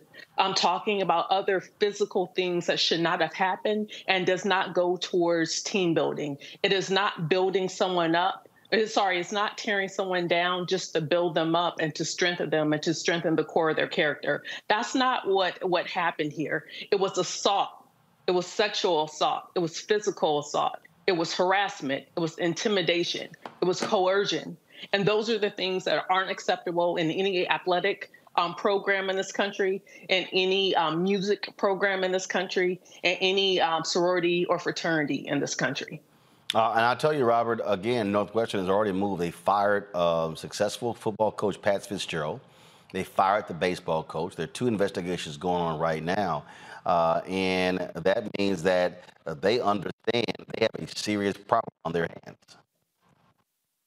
Roland, I think we have to also look at the generational shift uh, that has taken place. You know, as you said, I, I uh, if you grew up in the South in the 1980s and 1990s, uh, you started getting hazed for Pee Wee football all the way up through middle school. Uh, you get hazed in middle school band. You get hazed in high school band. Uh, you get hazed in um, in academic decathlon. That's not a joke. We literally had hazing in academic decathlon. You get hazed when you get to college at HBCU. When I played Kappa Kappa Psi, uh, the band fraternity, there was plenty of hazing going on, and not in our chapter, but in other chapters around the, the Southeast District. Uh, and but we think about Gen Z. This is the, uh, the generation of children that have you know child psychologists all the way from elementary school on up that are taught uh, non-content and non uh, uh, and non-violence training. They're the generation that has life coaches when they're in high school and when they're into college. This is not the generation you're going to just be beaten on and that you're going to be treating a certain way. This generation files lawsuits against their parents for hitting them, let alone against other individuals and coaches. So I think we have to understand that this is uh, that hopefully this is the generation that puts an end to this cycle of this, uh, this, uh, this thing that's been putting us from slavery that somehow beating us makes us better people. That I'm beating you because I want you to be more united. I'm beating you so you um, you value the organization more. I'm beating you so you uh, you'll come together uh, with your brothers on the line, etc. None of that makes sense. That's all these ideas that are left over from when we were uh, in captivity in this country. And I'm hoping Gen Z and their more social emotional learning will put an end to this from now from now on.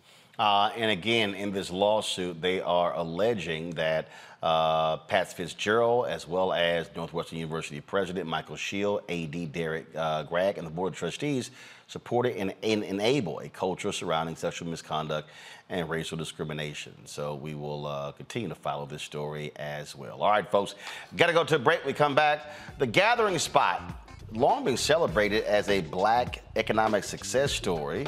Then Greenwood comes along, a black owned digital banking platform, celebrated as a black success story.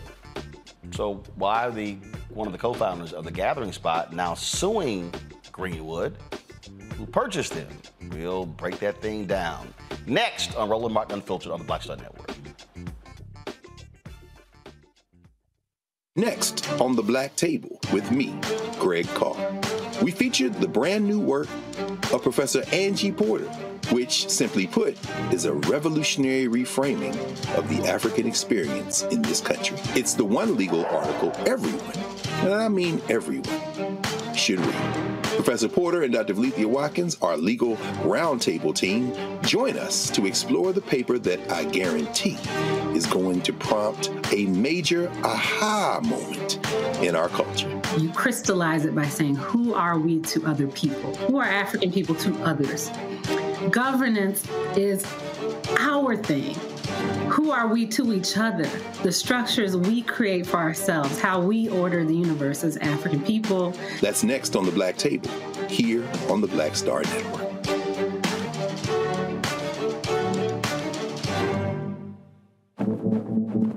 For decades, the tobacco industry has deliberately targeted black communities and kids with marketing for menthol cigarettes. It's had a devastating impact on black health. Tobacco use claims 45,000 black lives every year. It's the number one cause of preventable death. In the 1950s, less than 10% of black smokers used menthol cigarettes.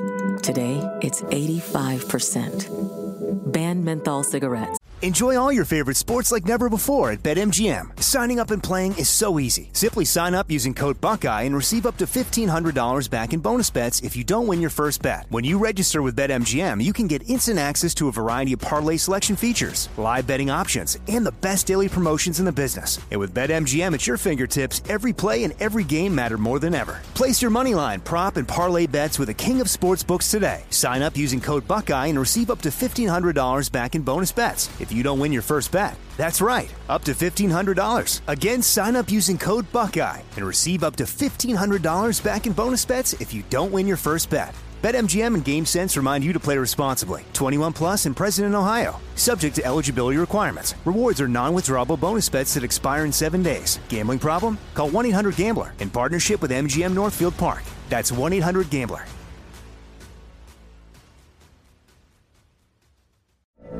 From BBC Radio 4, Britain's biggest paranormal podcast is going on a road trip.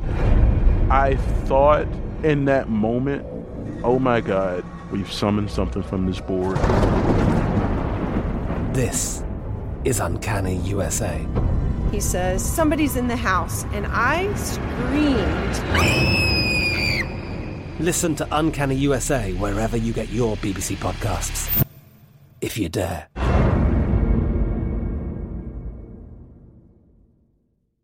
We are the voice of NASCAR. The green flag is in the air, and we are underway. The great American race. The Motor Racing Network. NASCAR Cup, Xfinity, and Craftsman Truck Series Racing live on your hometown radio station and MRN or NASCAR.com. Martinsville, Talladega, the Chicago Street Course. We have the side by side action and last lap passes for the win. Photo finishes. Ryan Blaney will win. The voice of NASCAR, the Motor Racing Network. Save lives. Hey, what's up, y'all? I'm DeVon Franklin. It is always a pleasure to be in the house. You are watching Roland Martin Unfiltered. Stay right here.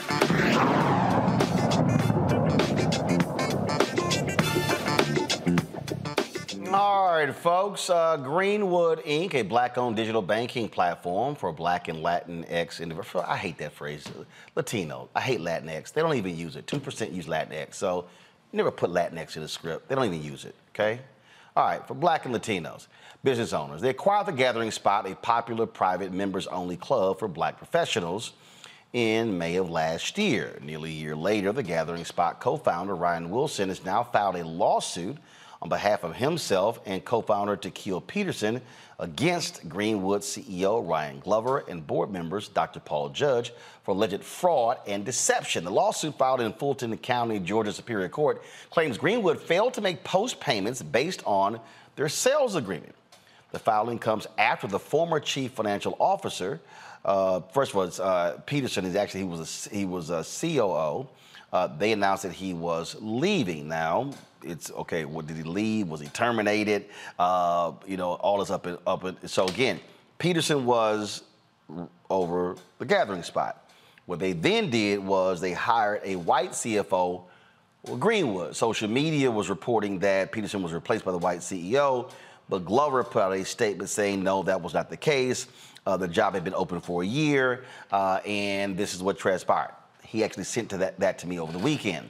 That was Saturday. Sunday, when we saw the news of the lawsuit dropping, I then reached out back to Ryan Glover uh, and also to Paul Judge, asking them to come on the show to discuss this.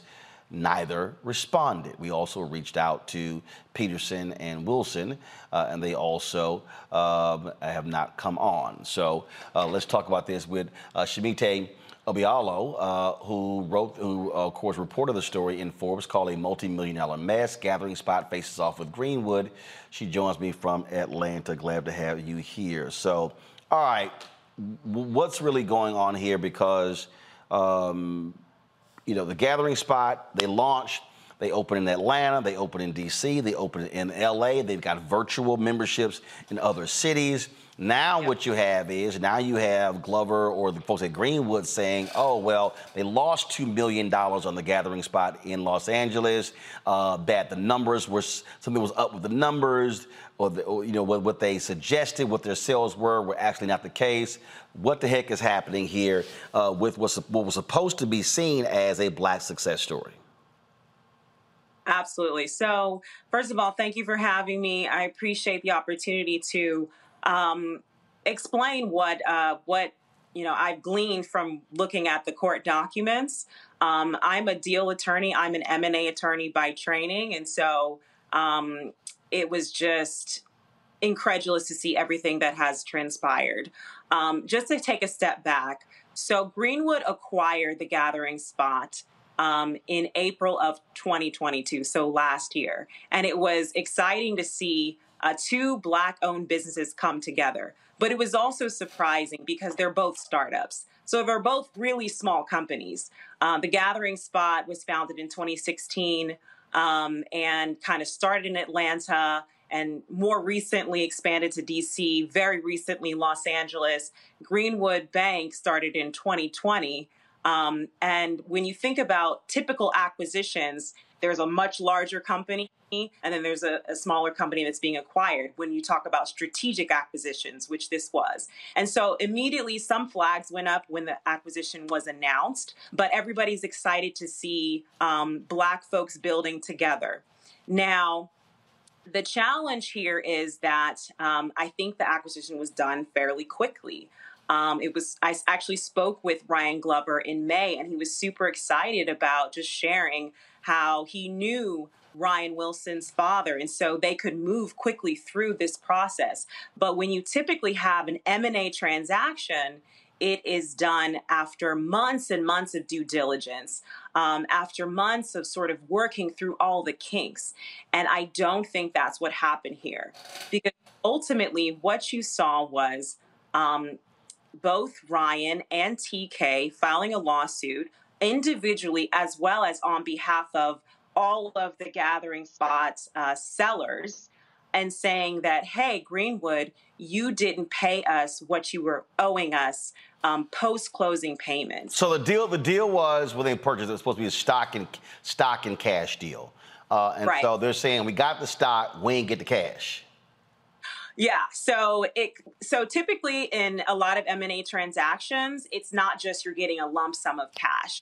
Typically the consideration as it's called is broken down into a couple pieces. And so in this case, it was cash up front, but that cash was also uh, there were some contingencies around it. Um, so in the, I, I read an article in Forbes and it kind of breaks it down, but essentially um, typically, there's adjustments and true ups that happen once the closing has happened and uh, the buyer, in this case Greenwood, has an opportunity to review closely the financials and make sure everything lines up. So even that cash component that they got was subject to adjustments. And then also they got stock in Greenwood. So they got to roll their stock that they had in, in the gathering spot and they got some stock in Greenwood. Um, and so, you know, there were different components to it. But unfortunately, when it started coming time to paying some of these, eh, I'm sorry, the, the final component was an earnout. All right, so an earnout is where uh, you have to reach certain performance milestones. You have to reach certain revenue metrics, and then you get another lump sum of money. Um, so there were all these contingent payments and essentially Greenwood has refused to pay any of it. All right. So, and and what this also has done, this has also led to a lot of folks, um, a lot of folks um, now asking a lot of questions about Greenwood. Uh, in fact, uh, Philip Lewis actually had this had this uh, piece on his uh, Substack uh, where he said that, uh, and I've actually had people who hit me blow my phone up as well. Um, what is happening is you got a lot of people who are saying they're looking at canceling their gathering spot memberships as a result of what is taking place. and and so one of the things, so again, we talk about um, what's also now gone on here, one of the things that now that people have jumped out is that initially, again, the folks with Greenwood, when they came out and actually came on this show as well, laid out that they were going to be a bank, but they're not an actual bank. They're a fintech company. Explain that. So Greenwood is trying to figure out its identity, um, in my opinion. And so what they have decided to do, so they started, they launched as a digital bank.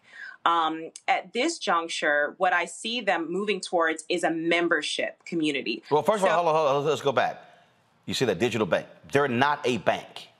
They're not a bank. They were partnering with a commu- like a, a coastal bank, which is a white-owned bank, to provide certain services. So you do you can uh, when you join Greenwood, they have a Mastercard branded card. You have that you can open up a savings account um, so in that way, you can op- it, it is is it it is acting like a, a quasi bank. Uh, they're not lending money, so you can't borrow money. Um, so that's obviously a big reason. Uh, they're not issuing like credit cards. So there's a lot that's to be desired when it comes to calling yourself a bank. Um, but they at least do have the savings account element to it that they're able to provide in partnership with Coastal Bank, which is like a white owned bank. Yeah, but and that's what I, I want to say with that because what happened is again, when this story really began to blow up, what a lot of people then realized they said, wait a minute, hold up. I thought we were doing business with black people. Come to find out, Coastal Bank is white. I've right. had people say, well, wait a minute, there are actually black owned banks out there. Why, right. why did Greenwood not go partner with the black owned banks why are they partnering with this white bank, this coastal bank? That's that's one of the questions that I've heard people actually raising since this story became public.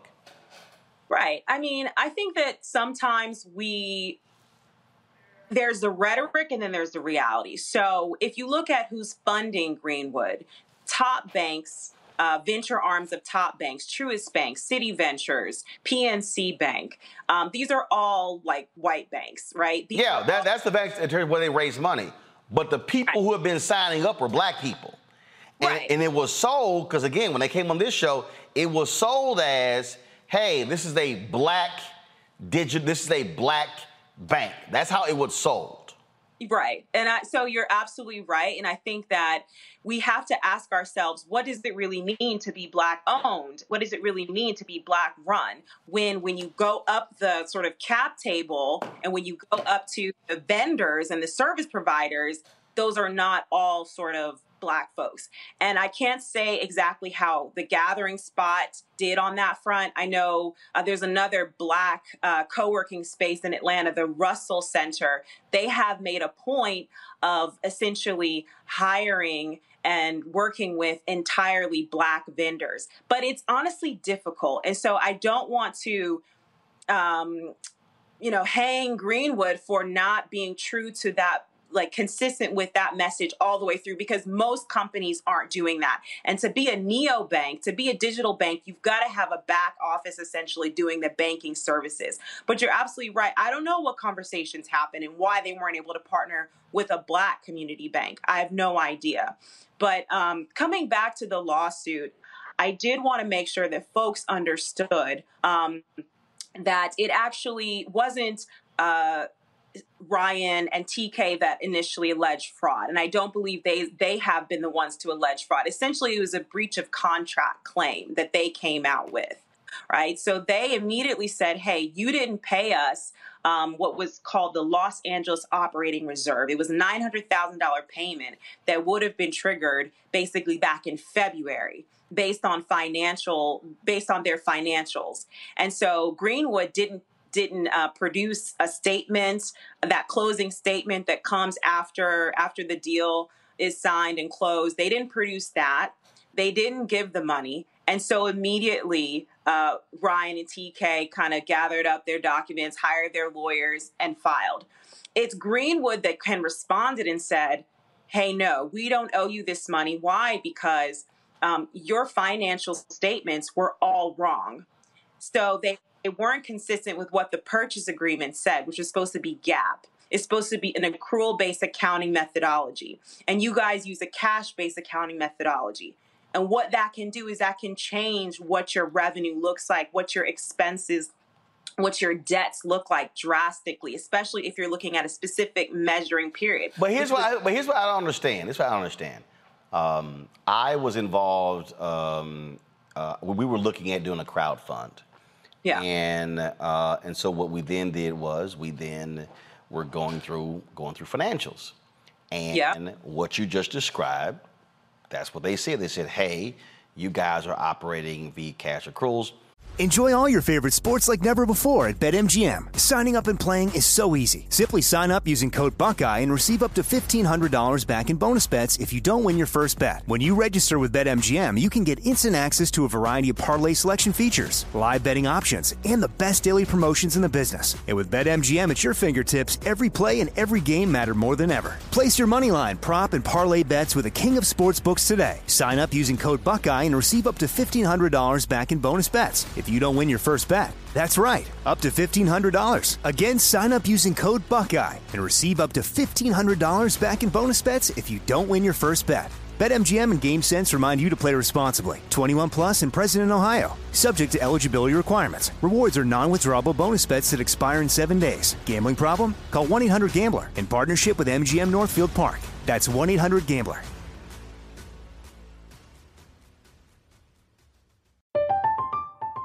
I'm Katya Adler, host of The Global Story. Over the last 25 years, I've covered conflicts in the Middle East, political and economic crises in Europe, drug cartels in Mexico. Now I'm covering the stories behind the news all over the world in conversation with those who break it. Join me Monday to Friday to find out what's happening, why, and what it all means. Follow The Global Story from the BBC wherever you listen to podcasts. We are the voice of NASCAR. The green flag is in the air, and we are underway. The great American race. The Motor Racing Network. NASCAR Cup, Xfinity, and Craftsman Truck Series Racing live on your hometown radio station and MRN or NASCAR.com. Martinsville, Talladega, the Chicago Street Course. We have the side by side action and last lap passes for the win. Photo finishes. Ryan Blaney will win. The voice of NASCAR, the Motor Racing Network. And then we need a GAAP. So we were like, okay, so we went, we went through a process to actually do that. Conform I'm the trying to understand if you are acquiring them, how in the hell you don't say that up front? How, how, how are you saying it after the fact? Absolutely, it makes no sense. Um, that's why I said it was rushed. I have Like I literally, I literally said before we do a we do a crowd fund, before I even think about selling equity, let's get the book straight to make sure that we are we're satisfying uh, this GAAP accounting versus cash accruals, and that's what we did. Now I, I, I never did the crowd fund. Uh, I didn't sell any equity, but that's what we're now. That's that's how we now have it set up. Yep. No, absolutely. So I think, I mean, I, I can't say for sure, but this feels opportunistic. You know, it feels like they didn't understand the business that they were get that they were acquiring. Because you look at something like the Gathering Spot. This is a co-working space essentially. It's it's a members club, but they and they've got a restaurant element. But at, at the end of the day, it's a brick and mortar business. So there's it's it's a capital intensive business, right? And so and then not only with the the real estate, but also think about the people that they're hiring to operate the hospitality staff. So it's an it's a capital intensive business. And Greenwood, if they did their due diligence, they would understand that. And so the fact that they're coming back now and so shocked that there isn't um, net income or profits in the Los Angeles location after just one less than a year of operations it doesn't make sense. The fact that they didn't do a quality of earnings, which is typically done before you acquire any business, you typically hire accountants, you do a quality of earnings report to kind of pressure test the financials. So things things aren't adding up there. At the same time, the language in the purchase agreement was quite clear that it's GAAP, you know? And so the fact, that, the fact that the gathering spot didn't have the correct financials you know, it's you're big boys. You can't just say, well, we just did it cash basis. We just did it that way. We always have. That's not a good enough excuse. So on both sides, it looks like they were kind of sloppy. And so in, in my view, like there's like, you know, there's good people on both sides, there's bad people on both sides. I think the issue here is the fact that um, Gathering Spot, their equity was rolled into Greenwood. And so right now they're looking at like Greenwood being attacked and there and Greenwood's sort of um, brand equity really declining. And but that also means that the gathering spot is also being, you know, a sense declining because all the shareholders are now tied up in what happens with the with the gathering spot with with Greenwood. And also, there's something else to kind of talk about here, which is that Greenwood was going after kind of like a roll up strategy. So they didn't just buy the gathering spot; they bought Valence, which was a professional networking kind of career jobs platform. They bought another company called AC3. It's like a festival. They bought a, a company, another kind of tech, fintech banking platform called Kinly, all black owned, all startups. The, all these folks are tied up in Greenwood because these are all startups that essentially rolled their equity into Greenwood. So this looks bad, not just for Greenwood. It looks bad for the shareholders of the gathering spot. It looks bad for all these other businesses that yep. came along with it. Well, uh, it is an absolute mess. Uh, again, prior to finding out about the lawsuit, go to my iPad. I did reach out to Ryan Glover to talk about the Peterson issue. Uh, he sent me uh, this statement they posted on their site. Uh, they said that TK Peterson moves on to other endeavors. Uh, his last day as chief operating officer of the gathering spot will be July 31st. Uh, and then it says, but then they go on to uh, then explain that Mike McCloskey is coming on as the chief financial officer of Greenwood. And so again, uh, if you look at it, Peters, yeah. Peterson, y'all, was the he was not the CFO. Yeah. Peterson was the chief operating officer of the Gathering Spot. He was one of the I, co-founders. And McCloskey, McCloskey they hired him as a CFO of Greenwood Inc. Uh, about 20 seconds. Go ahead. Yeah, so in the court documents, you know, what happens at the end at, when you do some kind of a merger, usually there's an employment agreement. And so things things change around. Management changes. Yeah. And so I think at that time, uh, essentially TK became COO and he became a VP at Greenwood. So people might not have understood that, but really, I think that was sort of like the red herring. And well, well, actually, there were there were people who posted social media posts and they said that oh, Peterson's being kicked out, replaced by this white guy. Uh, right. and, and that that was the initial report, and so then then then they had to come out because that's literally I got started getting text messages about it, and I reached out to Ryan Glover and I was like, "Yo, what the hell's going on?" He was like, "No, this would happen this guy's not replacing Peterson. And then, of course, literally the next day, the lawsuit drops. So yeah, it was so much. More, it was so much more to it. That was yep. the tip of the iceberg. Absolutely. But, uh, all yeah, right. I mean, well, it is. Uh, it's a whole lot. It is an absolute. It's, a whole lot. it's an absolute big mess. Uh, and then uh, that's why there are lawyers uh, who are going to get paid a lot of money to sort this thing out uh, in the courts. We appreciate it. Thank you for having me. Bye. All right. Thanks a lot. All right, folks. Uh, just absolutely just wow there. Okay. Uh, coming up next, uh, the international president of Delta Sigma Theta joins us. They're kicking off their conference in Indianapolis. They also today named new that named seven new honorary members. One of them is a history maker down the street at the Supreme Court.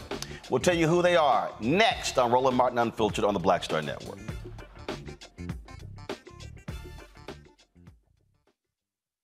On the next Get Wealthy with me, Deborah Owens, America's Wealth Coach, Dexter Jenkins is a faith based financial mentor with more than 20 years in the financial services industry.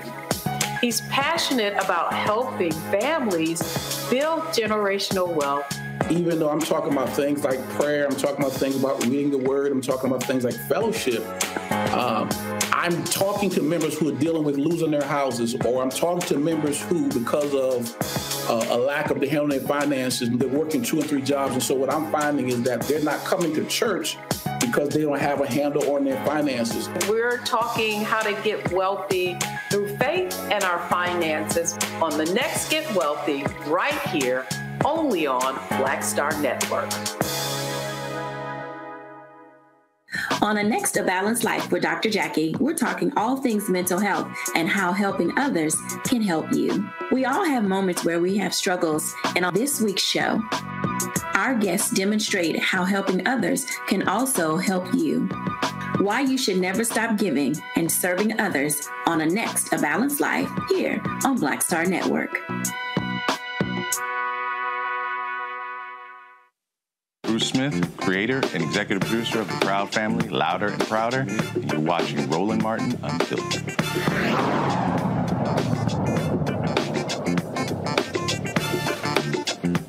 All right, folks. Uh, the wake of the Dobbs decision, uh, many of these states are going crazy. Kentucky is going to seek the private medical records of women who are going out of state to get an abortion. Attorney General Daniel Cameron of Kentucky is among the 18 Republican state attorney generals who co-signed a letter to the U.S. Department of Health and Human Services opposing the proposed rule change. The attorneys say the change will unlawfully interfere with states' authority and does not serve any legitimate need. The rule change is intended to shield the medical information of patients who receive reproductive health care services out of state, such as abortion and gender affirming care from state officials that would ban or criminalize these procedures. It would make it harder for state officials to obtain patient medical information to investigate violations of state laws. Advocates of the rule change argue that it aims to protect better sensitive information related reproductive health care and enhance patient provider confidentiality. Here's what is crazy to me, Rebecca. Okay, you pass a law where you say we're banning abortions in the state.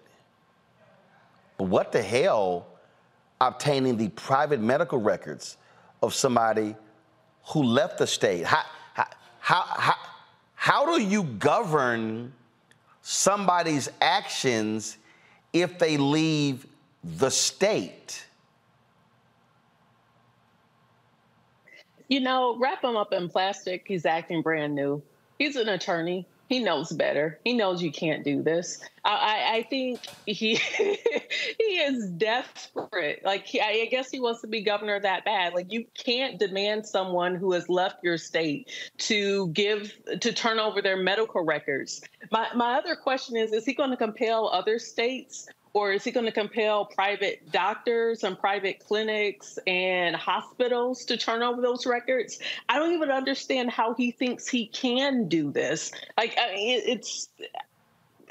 I don't have anything else to say about it. I, I, I don't, I don't understand what Cameron's doing here. Uh, Robert, I'm, I'm, confused here as well. I mean, literally, and this is not just Kentucky. There are other Republicans. They are trying. How how do you obtain the private medical records of somebody, they're not breaking your state law. They're going somewhere else. And so, are they now trying to say that if a law is passed in this state, it governs you wherever you go in America? I, I, would like to mention, uh, just as a, a, a slight tangent, this is the Republican Party that is always talking about freedom that is always talking about uh, the heavy-handed government that's going to be reaching into your uh, reaching into your homes. There's been talking about since the 1980s this idea that big government is the enemy of the people. But now they want your private medical records to be given to government bureaucrats so they can find out what you've been doing. How about this? I, I will agree. They can go ahead and have the uh, women's um, uh, private medical records, but for every old white man who gets Viagra, Cialis, uh, Hims.com, uh, oh, balding medication, any of those things. You have to turn over your private medical records also. Uh, how about that? This is completely ridiculous. This is silly. This violates federal law. Uh, it would never happen. But what it is, is red meat for a Republican base in a campaign season during an election. It's something that you know will never happen, and therefore you can make it as extreme as possible. Think about what's going on on the national level. Trump and DeSantis are arguing, well, I had a 15 week abortion ban. Well, I am going to have a six week abortion ban. Well, I'm going to ban abortion before it's even gets pregnant. That's the way that they're arguing now. They've come to the point of absurdity. The Republican Party has become a parody of American politics. They no longer talk about policy. They never talk about things that affect the American people. They think they can get enough Twitter likes and enough follows that social media will carry them to the White House. This is the death of a political party, and they're doing the last rattle uh, before they go out the way the Whigs did. So, so, so here's what's interesting here, uh, Scott. Perfect example. There are some states that now require you to show an ID in order to view porn. Louisiana is one of those states. Virginia is one of those states. Yes, Rebecca, like straight up. That's, they've actually passed this as a law.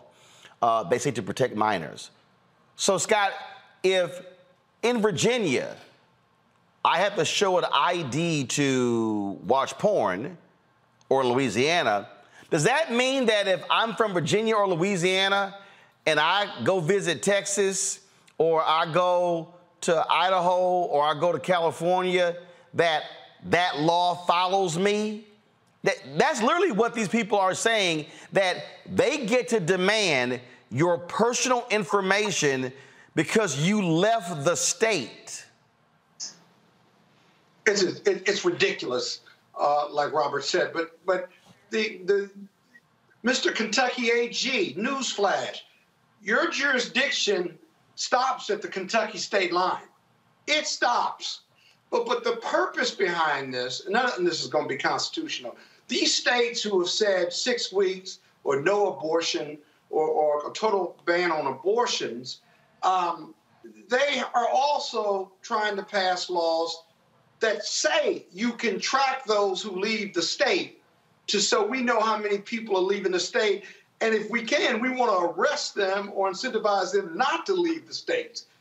But now the Supreme Court took the federal ban off and said, let each state decide. Think about that. So they're going even beyond that.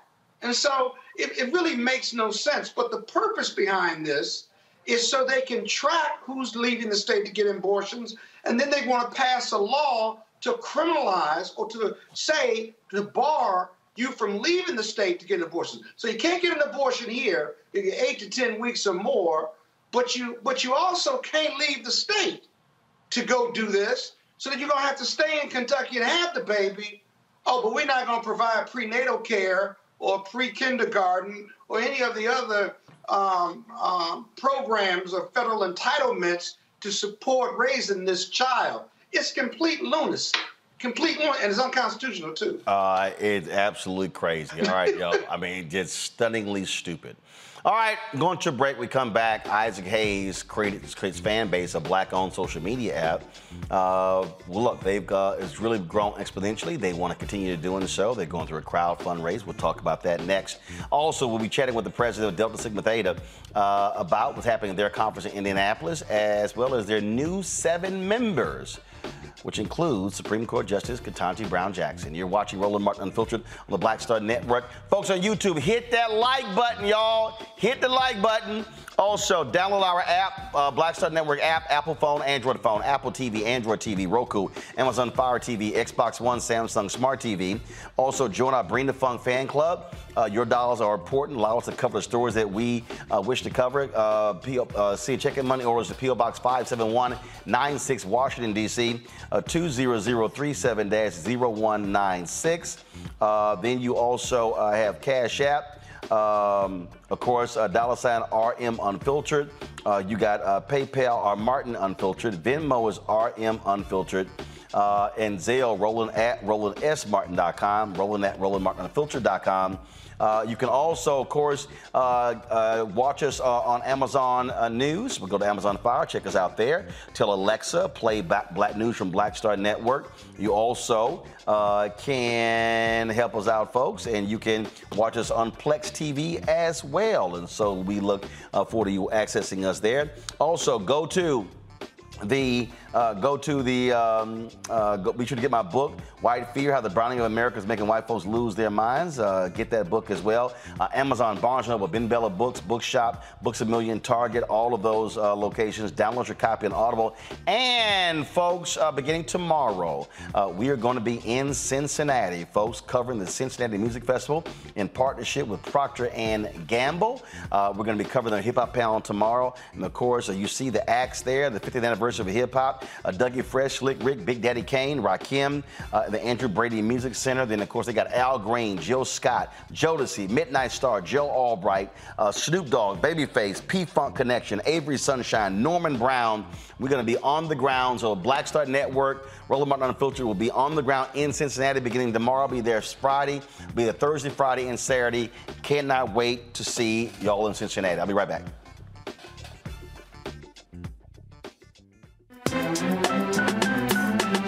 I'm Muhammad, live from LA. And this is The Culture. The Culture is a two way conversation. You and me. We talk about the stories, politics, the good, the bad, and the downright ugly. So join our community every day at 3 p.m. Eastern and let your voice be heard. Hey, we're all in this together. So let's talk about it and see what kind of trouble we can get into. It's The Culture, weekdays at 3, only on the Black Star Network. Black Star Network is here. Oh, no punch! I'm real um, revolutionary right now. Uh, thank you for being the voice of Black America. All momentum we have now, we have to keep this going. The video looks phenomenal. See, there's a difference between Black Star Network and black owned media and something like CNN. You can't be black owned media and be scared. It's time to be smart. Bring your eyeballs home. You dig? Farquhar, executive producer of Proud Family. You're watching Roland Martin Unfiltered.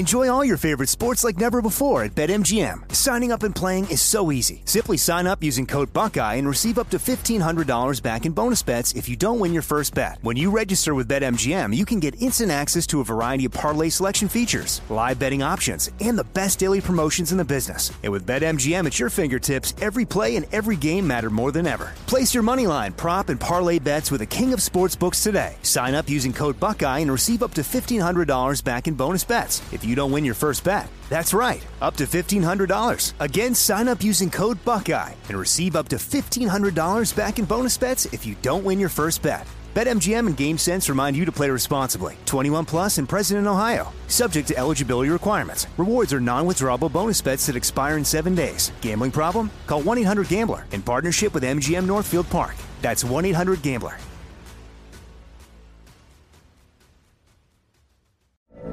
From BBC Radio 4, Britain's biggest paranormal podcast is going on a road trip. I thought in that moment, oh my God, we've summoned something from this board. This is Uncanny USA. He says, Somebody's in the house, and I screamed. Listen to Uncanny USA wherever you get your BBC podcasts, if you dare.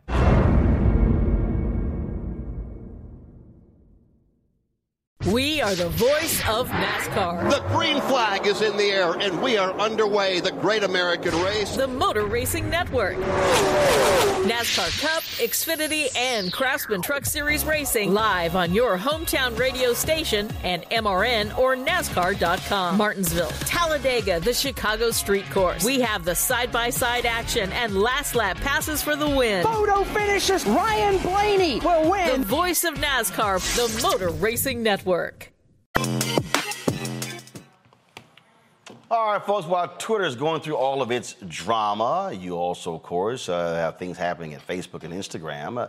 Uh, there, of course, is a black owned social media app called Fanbase, which allows for you to actually reach all of your followers, uh, as well as allow for you to also get paid for your content. Isaac Hayes III, he is the founder of Fanbase. Uh, we've had him on the show before. I'm familiar with it as well. I've invested in part, part of his crowd uh, fund. Uh, they have raise uh, a lot of money, allowing regular, ordinary folks to get in on this. Uh, because normally, when these things happen, uh, it's normally the venture capitalist folks and the rich folks who get to uh, get rich off of this. And he wants to do something that's different. He joins us right now. Uh, and so, what's the latest with Fanbase, Isaac? What's up, Roland? How you doing, man? All good. good. All good. Yeah. Um. Well, actually, we are closing our final round um, in CF crowdfunding on Fanbase. So so far, I've raised about nine million dollars. We're at about three point four million dollars, and I'm stopping at five million. Um, and this is the last chance to invest in Fanbase um, in a Reg CF. So I've done three of these rounds, two, three successful rounds, and we're wrapping this one up right now, trying to close in the next uh, week or so. Um, so I wanted to tell people about that first and foremost that you can go to startengine.com slash fanbase and invest and actually own part of these tech platforms um, that where you put all your content, your energy, your life, your passion, and actually be an owner as well. Um, and the minimum to invest is 250 bucks. So uh, just come on in and grab some shares because we're about to close this round out. Uh, and so when you said Reg C, explain that. So Reg CF is regulation crowdfunding. It's some, thanks to Barack Obama. Um, I was able to to raise capital outside of, of accredited investors so that I could give opportunity to anybody that wants to own part of a company um, to be able to invest in Fanbase. And I always say, who better than to own part of a social media platform than actual users itself? And so the users are taking part in having an enormous amount of uh, uh, power in boosting this platform through our crowd fund. And we have like 12,000 investors um, from all over the world. Um, all different races, all different backgrounds, but people that are saying, "Hey, look, I never got a chance to invest in Instagram I never got a chance to invest in Facebook or TikTok. Um, and so regulation crowdfunding is a way that um, people like me can raise money for their businesses through the general public. Um, and, and and so you've obviously you've been building and a lot of different things have been happening. Uh, and so how you've been able to just build and grow a fan base? Well, I mean, through the money we've raised, we've been able to scale the platform to over 400,000 users um, globally. Um, through the United States of America, India is the second most popular uh, country on Fanbase. We're in Africa, we're in Europe, we're all over the place, um, and people are are downloading the app and making content, um, and then at the same time monetizing their content, which is really the main the main focus that I really wanted to give people is the optionality to actually make money from your content. So you can you can have followers like you do on any other social media platform, but you can actually have subscribers. And I know you're probably hearing that a lot lately from these other platforms. But uh, Fanbase was the first app to ever allow another person to subscribe to another person using an in-app purchase on your phone, um, and that's extremely important. So, uh, first of all, questions from the panelists. Uh, Robert, you first. Uh, yeah, I did have a question about uh, the growth pattern on this. As we know, there are uh, many U.S. social media apps are banned in places like China, Iran, uh, other countries. Are there? Or do you have any plan to expand to other markets besides uh, some of the traditional markets where there's more competition? Uh, and what would be the process for that? So right now we're currently in 212 countries. Like there, we're all over the globe. Like like I said, we're heavy in Africa heavy in uh, Asia and Europe, um, South America. Um, Fanbase is pretty much everywhere. So you know, wherever you are in the world, you can actually download Fanbase um, and use it. Even in Russia, which is ironic, but it's weird. But you can actually download Fanbase even if you're in Russia. So we're on iOS and Android. So um, the platform is worldwide. It's global. Rebecca.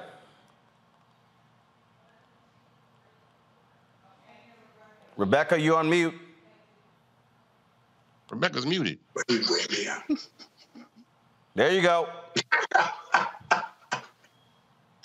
Hey, good seeing you tonight. I am an investor in Fanbase. So I have a quick business question. Um, is mm-hmm. it your goal to be majority Black owned, or is it your goal to continue to grow and then to be able to sell the platform? So I'll say this: every platform, um, every company is built to be sold in one way or another, either acquired by another company or go public on the stock market. Um, the goal currently at Fanbase, I am the majority owner, but of the 12,000 investors that are invested in Fanbase, the majority of those are African American people as well. And what's important about that is is building generational wealth sometimes in our community seems like a competition rather than a culture. And I want to change that. Um, I want to let people have the same opportunity um, that VCs get to put $5,000 into Uber and it turned into $24 million. That's a real story. There's a guy named Oren Michaels that was allowed to put five grand into Uber and then turn it into $24 million. But uh, meanwhile, the, the, the, the, the consensus is you should go spend your money on lottery tickets and try to win the lottery or go to Vegas and gamble. But uh, you could put $250 towards a startup, $1,000, $5,000 towards a startup, um, and you have better odds of coming out on top than you do with winning the lottery. It's just, you know, um, mathematics. Um, even though most startups um, struggle, Fanbase has performed well above um, most social media platforms. Even a lot of our copycat competitors have either gone out of business that were founded after us or even been acquired by companies um, and then dissolved. So we're holding strong because uh, number one, the tech team that I have is phenomenal. My CTO is phenomenal. Um, the business model is phenomenal. And it's really disruptive. It's really um, taking advantage of the opportunity to do direct consumer um, content distribution and monetization. So it's incredible. Robert? I mean, Scott. Sorry, sorry, Scott. You mean Scott? Yeah, Scott. Yeah, Scott. I, I thought you were abusing me again. Yeah, whatever, whatever. Just stop whining and ask your question. Scott Bolden here. So, if I'm an unsophisticated investor, is there a minimum give? And after I give, then is there a process for payout, or is the idea you hold the investment until you sell Fanbase, and then I make a bunch of money?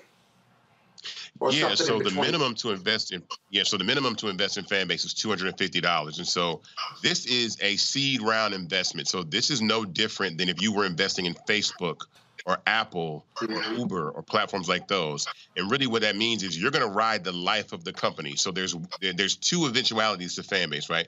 Fanbase will be acquired or it'll go public on the stock market.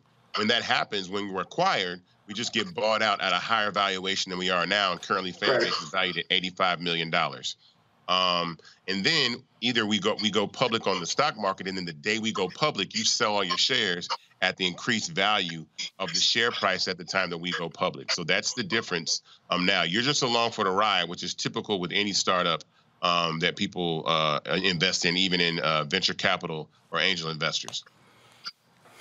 All right, then. All right, tell Isaac again, tell folks where they can go to. Uh, they want to invest in Fanbase. And again, you ain't. You, this is the final raise. Yeah. So um, you can go to startengine.com/slash fanbase to invest. That's uh, startengine.com slash fanbase to invest. And the minimum to invest is $250. Um, we're at about $3.4 million, and we're closing this round at 5 million. And when I do programs like these, uh, the raise tends to go viral. I got another interview in the morning um, on about 80 stations nationwide. So I'm really putting uh, out the effort to really go ahead and close this round out in the next week or so. So um, I hope to get as many people to invest, to tell a friend, to tell a friend to go to Start Engine and, and invest in Fanbase. And if you go to Start Engine, just startengine.com, you'll actually see Fanbase. We're on the most funded section at the top of the app. I mean, at the top of the website. When you go in there, you'll see Fanbase right at the top of most funded startups. So we've broken records. I am the I'm the the the black man that has raised the most amount of money in equity crowdfunding ever. So this is history. Um, what's been going on with Fanbase. So I want to make as many people a part of it as I possibly can and give us an opportunity to have equity as opposed to the other guys. All right then, Isaac. Thanks a lot, man. Appreciate it. Thank you, guys, man. All right, folks. Quick break. Coming up next, we'll with the international president, Delta Sigma Theta. Uh, they're kicking off their conference in the convention in Indianapolis. And uh, just a few moments ago, they unveiled their seven new honorary members. She'll tell us exactly who they are. Next, I'm Roland Martin Unfiltered on the Black Star Network. My early days on the road, I've learned, well, first of all, as a musician, uh, I studied not only uh, piano, but I was also drummer and percussion. I was all city percussion as well. So I was one of the best in the city on percussion. There you go. Also studied uh, trumpet, uh, cello, violin, and bass and any other instrument I could get my hand on. Mm-hmm. And, and, and with that study, I learned again what was for me. I learned to what, what it meant to do what the instruments in the orchestra meant to each other in the relationships. Right. So that prepared me to be a leader. That prepared me to lead orchestras and to conduct orchestras. That prepared me to know, uh, to be a leader of men, they have to respect you and know that you know the music. You have to be the teacher of the music. You have to know the music better than anybody. There you go. Right. So you can't walk in unprepared.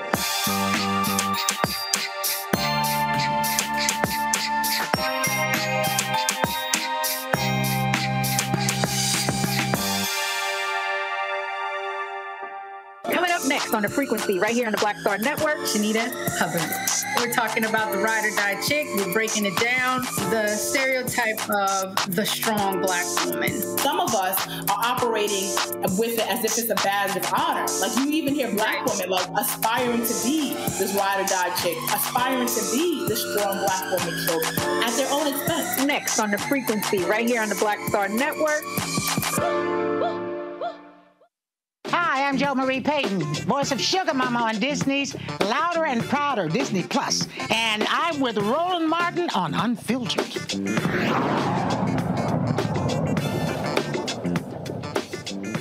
Thousands of Deltas are gathering in Indianapolis right now, including my wife, my sister, and a whole bunch of other folks I know, uh, for the Deltas uh, International Conference. Uh, they, of course, there do business. Uh, also, uh, a thousand vendors are there as well, uh, in addition to covering the business of the organization. Joining us right now is the international president of Delta Sigma Theta uh, sorority incorporated. Yeah, we got to add that last part before they get attitude. Elsie Cooke-Holmes. Elsie, glad to have you on the show. How you doing? Glad to be here, Roland. How are you? And thank you for having us on the show today. Doing good, doing good. So first off, uh, a few moments ago, uh, and the story was uh, just released. Uh, y'all went through your process where you named seven new members, seven new honorary members, correct? We absolutely did. Today has been an exciting day for us because we officially kicked off our 56th National Convention right here in Indianapolis, Ohio, Indianapolis, Indiana. And uh, part of our official opening is the initiation of honorary members. And we're very excited to have seven new honorary members from various fields, if you will, all very accomplished in their uh, respective areas. So we have Rashida Jones, who's president of MSNBC, Ambassador Bonnie Jenkins, who is the undersecretary um, for security and arms control uh, and cybersecurity uh, with the State Department. Uh, we have Channing Dungey, who is president and CEO uh, and chairman of the um, Warner Brothers television division. We have Tamika Catchings, who uh, is one of the most renowned WNBA players. Uh, uh, right here, living right here in Indianapolis, for playing 16 seasons with the Indiana, Indiana Fever and broke a lot, a lot of records, and has done so much philanthropic work uh, as well. Uh, then we have um, Phyllis Newhouse, who is an entrepreneur uh, and uh, does billion dollar deals and really helps so many and helps women's empowerment, especially women of color as well. We have Deborah Lee, uh, who, for as you know, for a number of years was uh, president of BET. And we're very, very excited to round out that class with Justice Ketanji Brown Jackson, obviously the first African American U.S. Supreme Court justice. So we are very, very excited. Uh, pretty good, uh, pretty good lineup there. Uh, and so, uh, obviously, you're there. First of all, how many deltas do you expect? First of all, how many have registered? How many do you expect to be in Indianapolis? Registered for in person, we have almost 13,000. We have over 10,000 registered virtually. So, though they won't be heading to Indianapolis, they are joining us. Actually, some of them, I think they are here in the city. So, a few of them came, but most of them are joining from the uh, the comforts of their homes as well in their respective uh, places if they were not able to join us in person. So all in all, we'll have an attendance of over 23,000. Uh, and then we have additional guests and as you mentioned, vendors uh, that bump up that number even farther. So again, we are quite excited. It's been a busy. So, uh, it's been a busy week. Last weekend, the AKs had their leadership conference in Chicago, where they announced yeah. the creation of their of their credit union. Uh, and enjoy all your favorite sports like never before at BetMGM. Signing up and playing is so easy. Simply sign up using code Buckeye and receive up to fifteen hundred dollars back in bonus bets if you don't win your first bet. When you register with BetMGM, you can get instant access to a variety of parlay selection features, live betting options, and the best daily promotions in the business. And with BetMGM at your fingertips, every play and every game matter more than ever. Place your moneyline, prop, and parlay bets with the king of sportsbooks today. Sign up using code Buckeye and receive up to fifteen hundred $1,500 back in bonus bets if you don't win your first bet. That's right, up to $1,500. Again, sign up using code Buckeye and receive up to $1,500 back in bonus bets if you don't win your first bet. BetMGM and GameSense remind you to play responsibly. 21 plus and present in Ohio. Subject to eligibility requirements. Rewards are non-withdrawable bonus bets that expire in seven days. Gambling problem? Call 1-800-GAMBLER in partnership with MGM Northfield Park. That's 1-800-GAMBLER.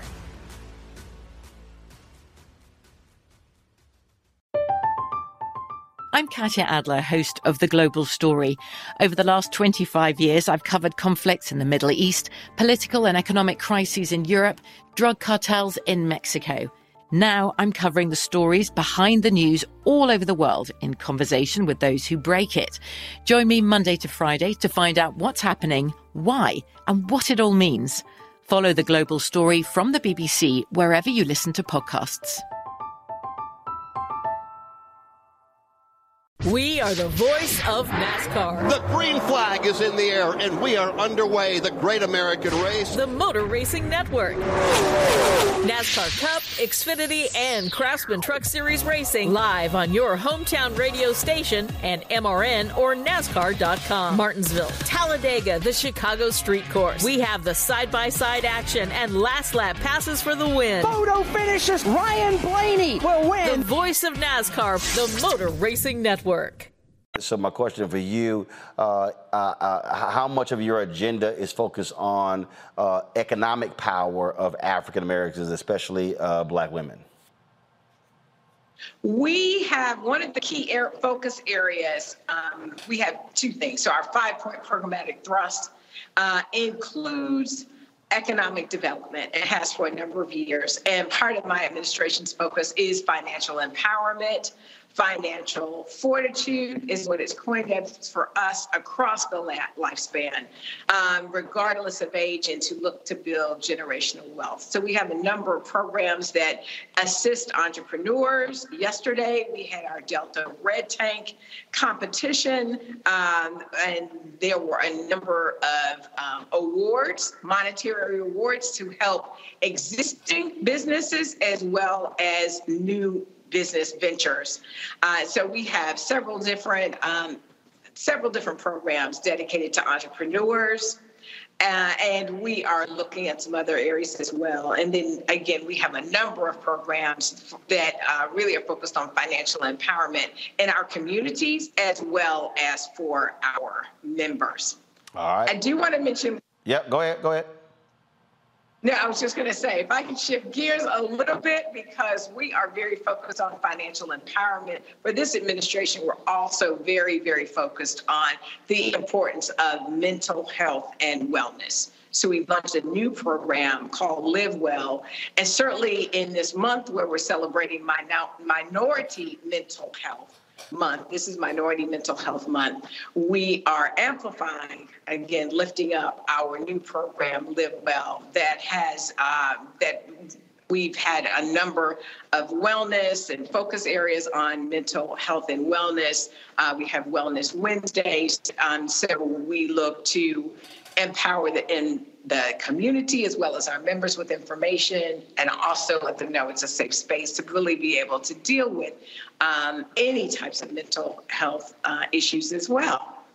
And I think um, the final thing I convention was about social action tomorrow. Right. So, so you got, you got social action tomorrow, and normally, normally you have Deltas who are speaking, but uh, you have an AKA who's going to be uh, speaking tomorrow. We absolutely do. So, two things. First of all, as you know, Delta has social action in our DNA, and we have from the very beginning. So, social action and DST really are synonymous with each other. Um, but we certainly join with our D9 sisters and brothers because there is power in our collective unity. We are excited to have the Vice President of the United States of America, who happens to be a member of Alpha Kappa Alpha, to be our speaker. So the Honorable Kamala Harris will be the speaker for our social action luncheon tomorrow. And our, that luncheon is always a high point uh, for our convention.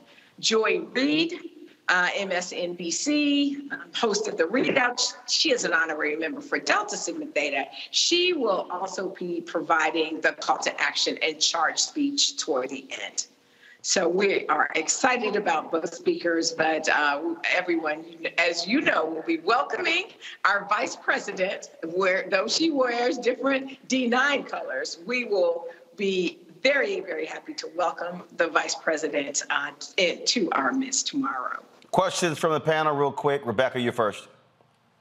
Um, so just a comment, as a proud member of Alpha Kappa Alpha Sorority Incorporated, um, wish you well on your convention and congratulations on your um, newest grouping of honorary members. Thank you. Thank you so much. All right, Robert, uh, you're what would you say you played, Robert? Kappa Kappa Psi, the band frat? What you said? Yeah, the band frat. Yeah. You, yeah, you, you, you probably play, played. All right, all right. Robert probably plays the band frat and the gun frat. Robert, go ahead with your question for Elsie. Well, I, I, have no questions. I simply want to say congratulations on another outstanding year. Delta Sigma Theta is always a strong partner in the movement for social justice, and we absolutely commemorate everything that you have going on. And we uh, look forward to finding out what's going on in the next year uh, and all the outstanding things that the women of Delta Sigma Theta will be doing. Thank you very much. You know, we're gearing up for 2024. So all roads are leading there, and certainly gearing up before then, even to partner with other uh, coalition members um, across various coalitions, including the D9, to support the March on Washington in August as well. Uh, and I guess I'll let the Kappa, uh, Scott Bolden, ask a question. Scott? On behalf of every Kappa man in America, we're on our way to Tampa next week, or this week rather. Congratulations on your convention. I do have a question, though, and that is yes. Uh, I'm sure you've been a longtime member of Delta Sigma Theta. Uh, what makes a great convention, this gathering. On the last day when you leave, what does a successful convention look like to you? A successful convention, it's funny you asked me that because that's what we started with the end in mind thinking when we were doing our planning. A successful mm-hmm. convention, being able to not only take care of the business of Delta Sigma Theta, which we know we will do, but to have a memorable experience um, full of sisterhood, full of connection, full of being able to uh, see sorors from across the mile. It's almost like a reunion, if you will. So to really be able to have a memorable experience for our members, to be able to take care of the business of Delta, and to be able to leave something back in our community. So, part of our uh, convention includes an impact day, which this year is happening over several days, where we are, uh, there are various programs in the community that are going on including um, a girls empowerment uh, day, which was held yesterday, and there will be additional things going on with that for the balance of the week. Uh, there's also um, providing opportunities for backpacks for back to school, but also uh, suitcases full of supplies and clothes and other things for foster children. So there are several different programs that are going on. Our members from all over the country have donated to these programs. And so those um, programs are being done for the benefit of the community right here in Indianapolis. We always have an ecumenical service and a praise and worship service, and the funds that are gathered for those offerings are also uh, left here in the city of Indianapolis for various um, nonprofit organizations that we are supporting. All right. So that helps. Well, Elsie, we certainly appreciate it. Uh, good luck uh, on the conference, um, and um, I won't even uh, waste my time checking uh, my bank account to see uh, how smaller it will be after Indianapolis. Uh, there's We, we like that too. So Yeah, yeah. I, I'm sure There's- I'm, I'm going. I'm going look for. I'm going to look for your wife. there's enough Delta stuff in the house. Trust me, I can guarantee you that. Far more, right, well, far more, far more than far more than the alpha stuff I've accrued in 34 years. I'm just saying. All right, I appreciate it, Elsie. Thanks a lot. Good luck. Yeah. Take care, Roland. All right, uh, that's it. Uh, let me thank uh, Kappa Kappa Psi, uh, Robert. Uh, Robert, I know you played as a gun frat too, so I mean, I, surely you did. What's a Kappa Kappa? Yeah, okay, all right, okay. Well, there we go. Then, of course, uh, we got AKA Rebecca, and then we got that little Kappa, Scott Bolden. All right, folks. Big uh, uh, the whole, Yo, yo. uh, that, that's enough. We, don't- we don't need all that. We don't need all because always remember, Alpha's your daddy. Always Oh, remember. God. Always. That at my birthday party and pissed off all the, the newts at the party. And they Fuck. all and they all knew it Who's was your true. daddy? They all Who's knew it was daddy? true. And I also told them, in the presence of an alpha, kiss the ring. You almost started a riot at my party. Uh, yeah, yeah.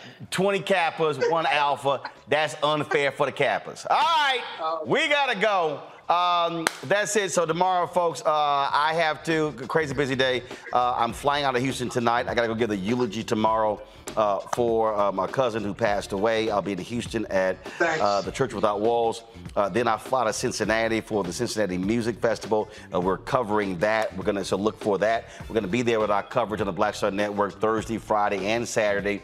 And then, of course, uh, I'll see my man uh, Wendell Haskins for his original T Golf Classic honoring Gary Sheffield on Sunday. Uh, then back in the saddle on Monday. We're on the road next week as well. Uh, we'll be at the Alpha Convention. Uh, I'll be uh, participating in making a huge announcement on Wednesday. And then third Wednesday, Thursday, Friday, we'll be in Houston covering the convention for the National Urban League. And so a lot of things happening. Your support is crucial for us to do what we do, folks. Uh, I can tell you that right now. We, we, it is not easy uh, for us to do what we do, traveling around the country.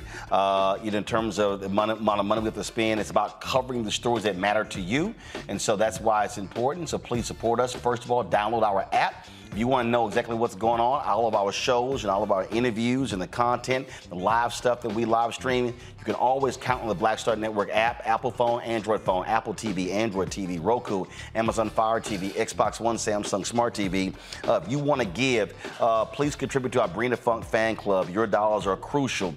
Uh, our goal is to get 20,000 of our fans on average contributing 50 bucks each. That's $4.19 a month, 13 cents a day. Uh, and so we appreciate everybody who's given uh, check, money order, uh, you know, Cash App, Venmo, Zelle, PayPal, all of that. It all makes a difference. Uh, I'm gonna tell you that point blank uh, because again, without you, we would not be in business today. So send your check and money orders to PO Box 57196, Washington D.C. 20037-0196. Cash App is dollar sign RM Unfiltered. PayPal is R Martin Unfiltered. Venmo is RM Unfiltered. Zelle is Roland at RolandSMartin.com. Roland at RolandMartinUnfiltered.com. And don't forget to get a copy of my book, White Fear How the Browning of America is Making White Folks Lose Their Minds. Uh, when you uh, support us, uh, buy that book, that money comes right back into the show. Uh, you can get the book at Ben Bella Books, Amazon, Barnes & Noble, IndieBound, Bookshops, Chapters, Books A Million, Target. You can also download a copy on Audible. Folks, that's it. I'll see y'all tomorrow. Holla! Folks, Black Star Network is here. Hold no punches. I'm real uh, revolutionary right now. Support this man, Black Media. He makes sure that our stories are told. thank you for being the voice of Black America, Roland. Stay black. I love y'all. All momentum we have now, we have to keep this going. The video looks phenomenal. See, this difference between Black Star Network and black owned media and something like CNN. You can't be black owned media and be scared. It's time to be smart. Bring your eyeballs home. You dig? Pull up a chair, take your seat. The Black Tape with me, Dr. Greg Carr, here on the Black Star Network. Every week, we'll take a deeper dive into the world we're living in. Join the conversation only on the Black Star Network. Hi, I'm Dr. Jackie Hood Martin, and I have a question for you. Ever feel as if your life is teetering and the weight and pressure of the world is consistently on your shoulders? Well, let me tell you, living a balanced life isn't easy. Join me each Tuesday on Black Star Network for a balanced life with Dr. Jackie. We're all impacted by the culture, whether we know it or not. From politics to music and entertainment, it's a huge part of our lives, and we're going to talk about it every day right here on The Culture with me, Faraji Muhammad, only on the Black Star Network. I'm Deborah Owens, America's Wealth Coach, and my new show, Get Wealthy, focuses on the things that your financial advisor and bank isn't telling you, but you absolutely need to know. So watch Get Wealthy on the Black Star Network.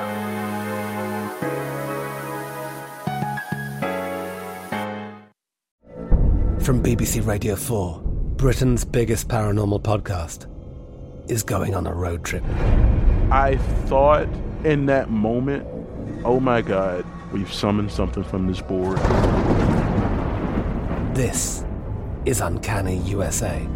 He says, Somebody's in the house, and I screamed. Listen to Uncanny USA wherever you get your BBC podcasts, if you dare.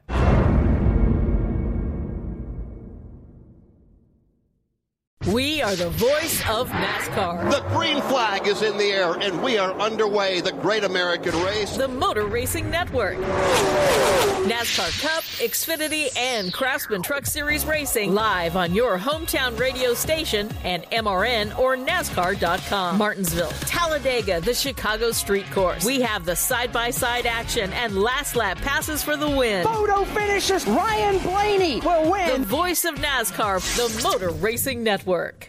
Xfinity has free premium networks for everyone this month, no matter what kind of entertainment you love. Addicted to true crime? Catch killer cases and more spine-tingling shows on A&E Crime Central. Crave adventure? Explore Asian action movies on Hi-YAH. Searching for something extreme? Check out skating, snowboarding, and more on Fuel TV Plus, the global home of action sports. And find crowd-pleasing bops on iHeartRadio's Hit Nation playlist. There's new free shows and movies to love every week. Say free this week in your Xfinity voice remote.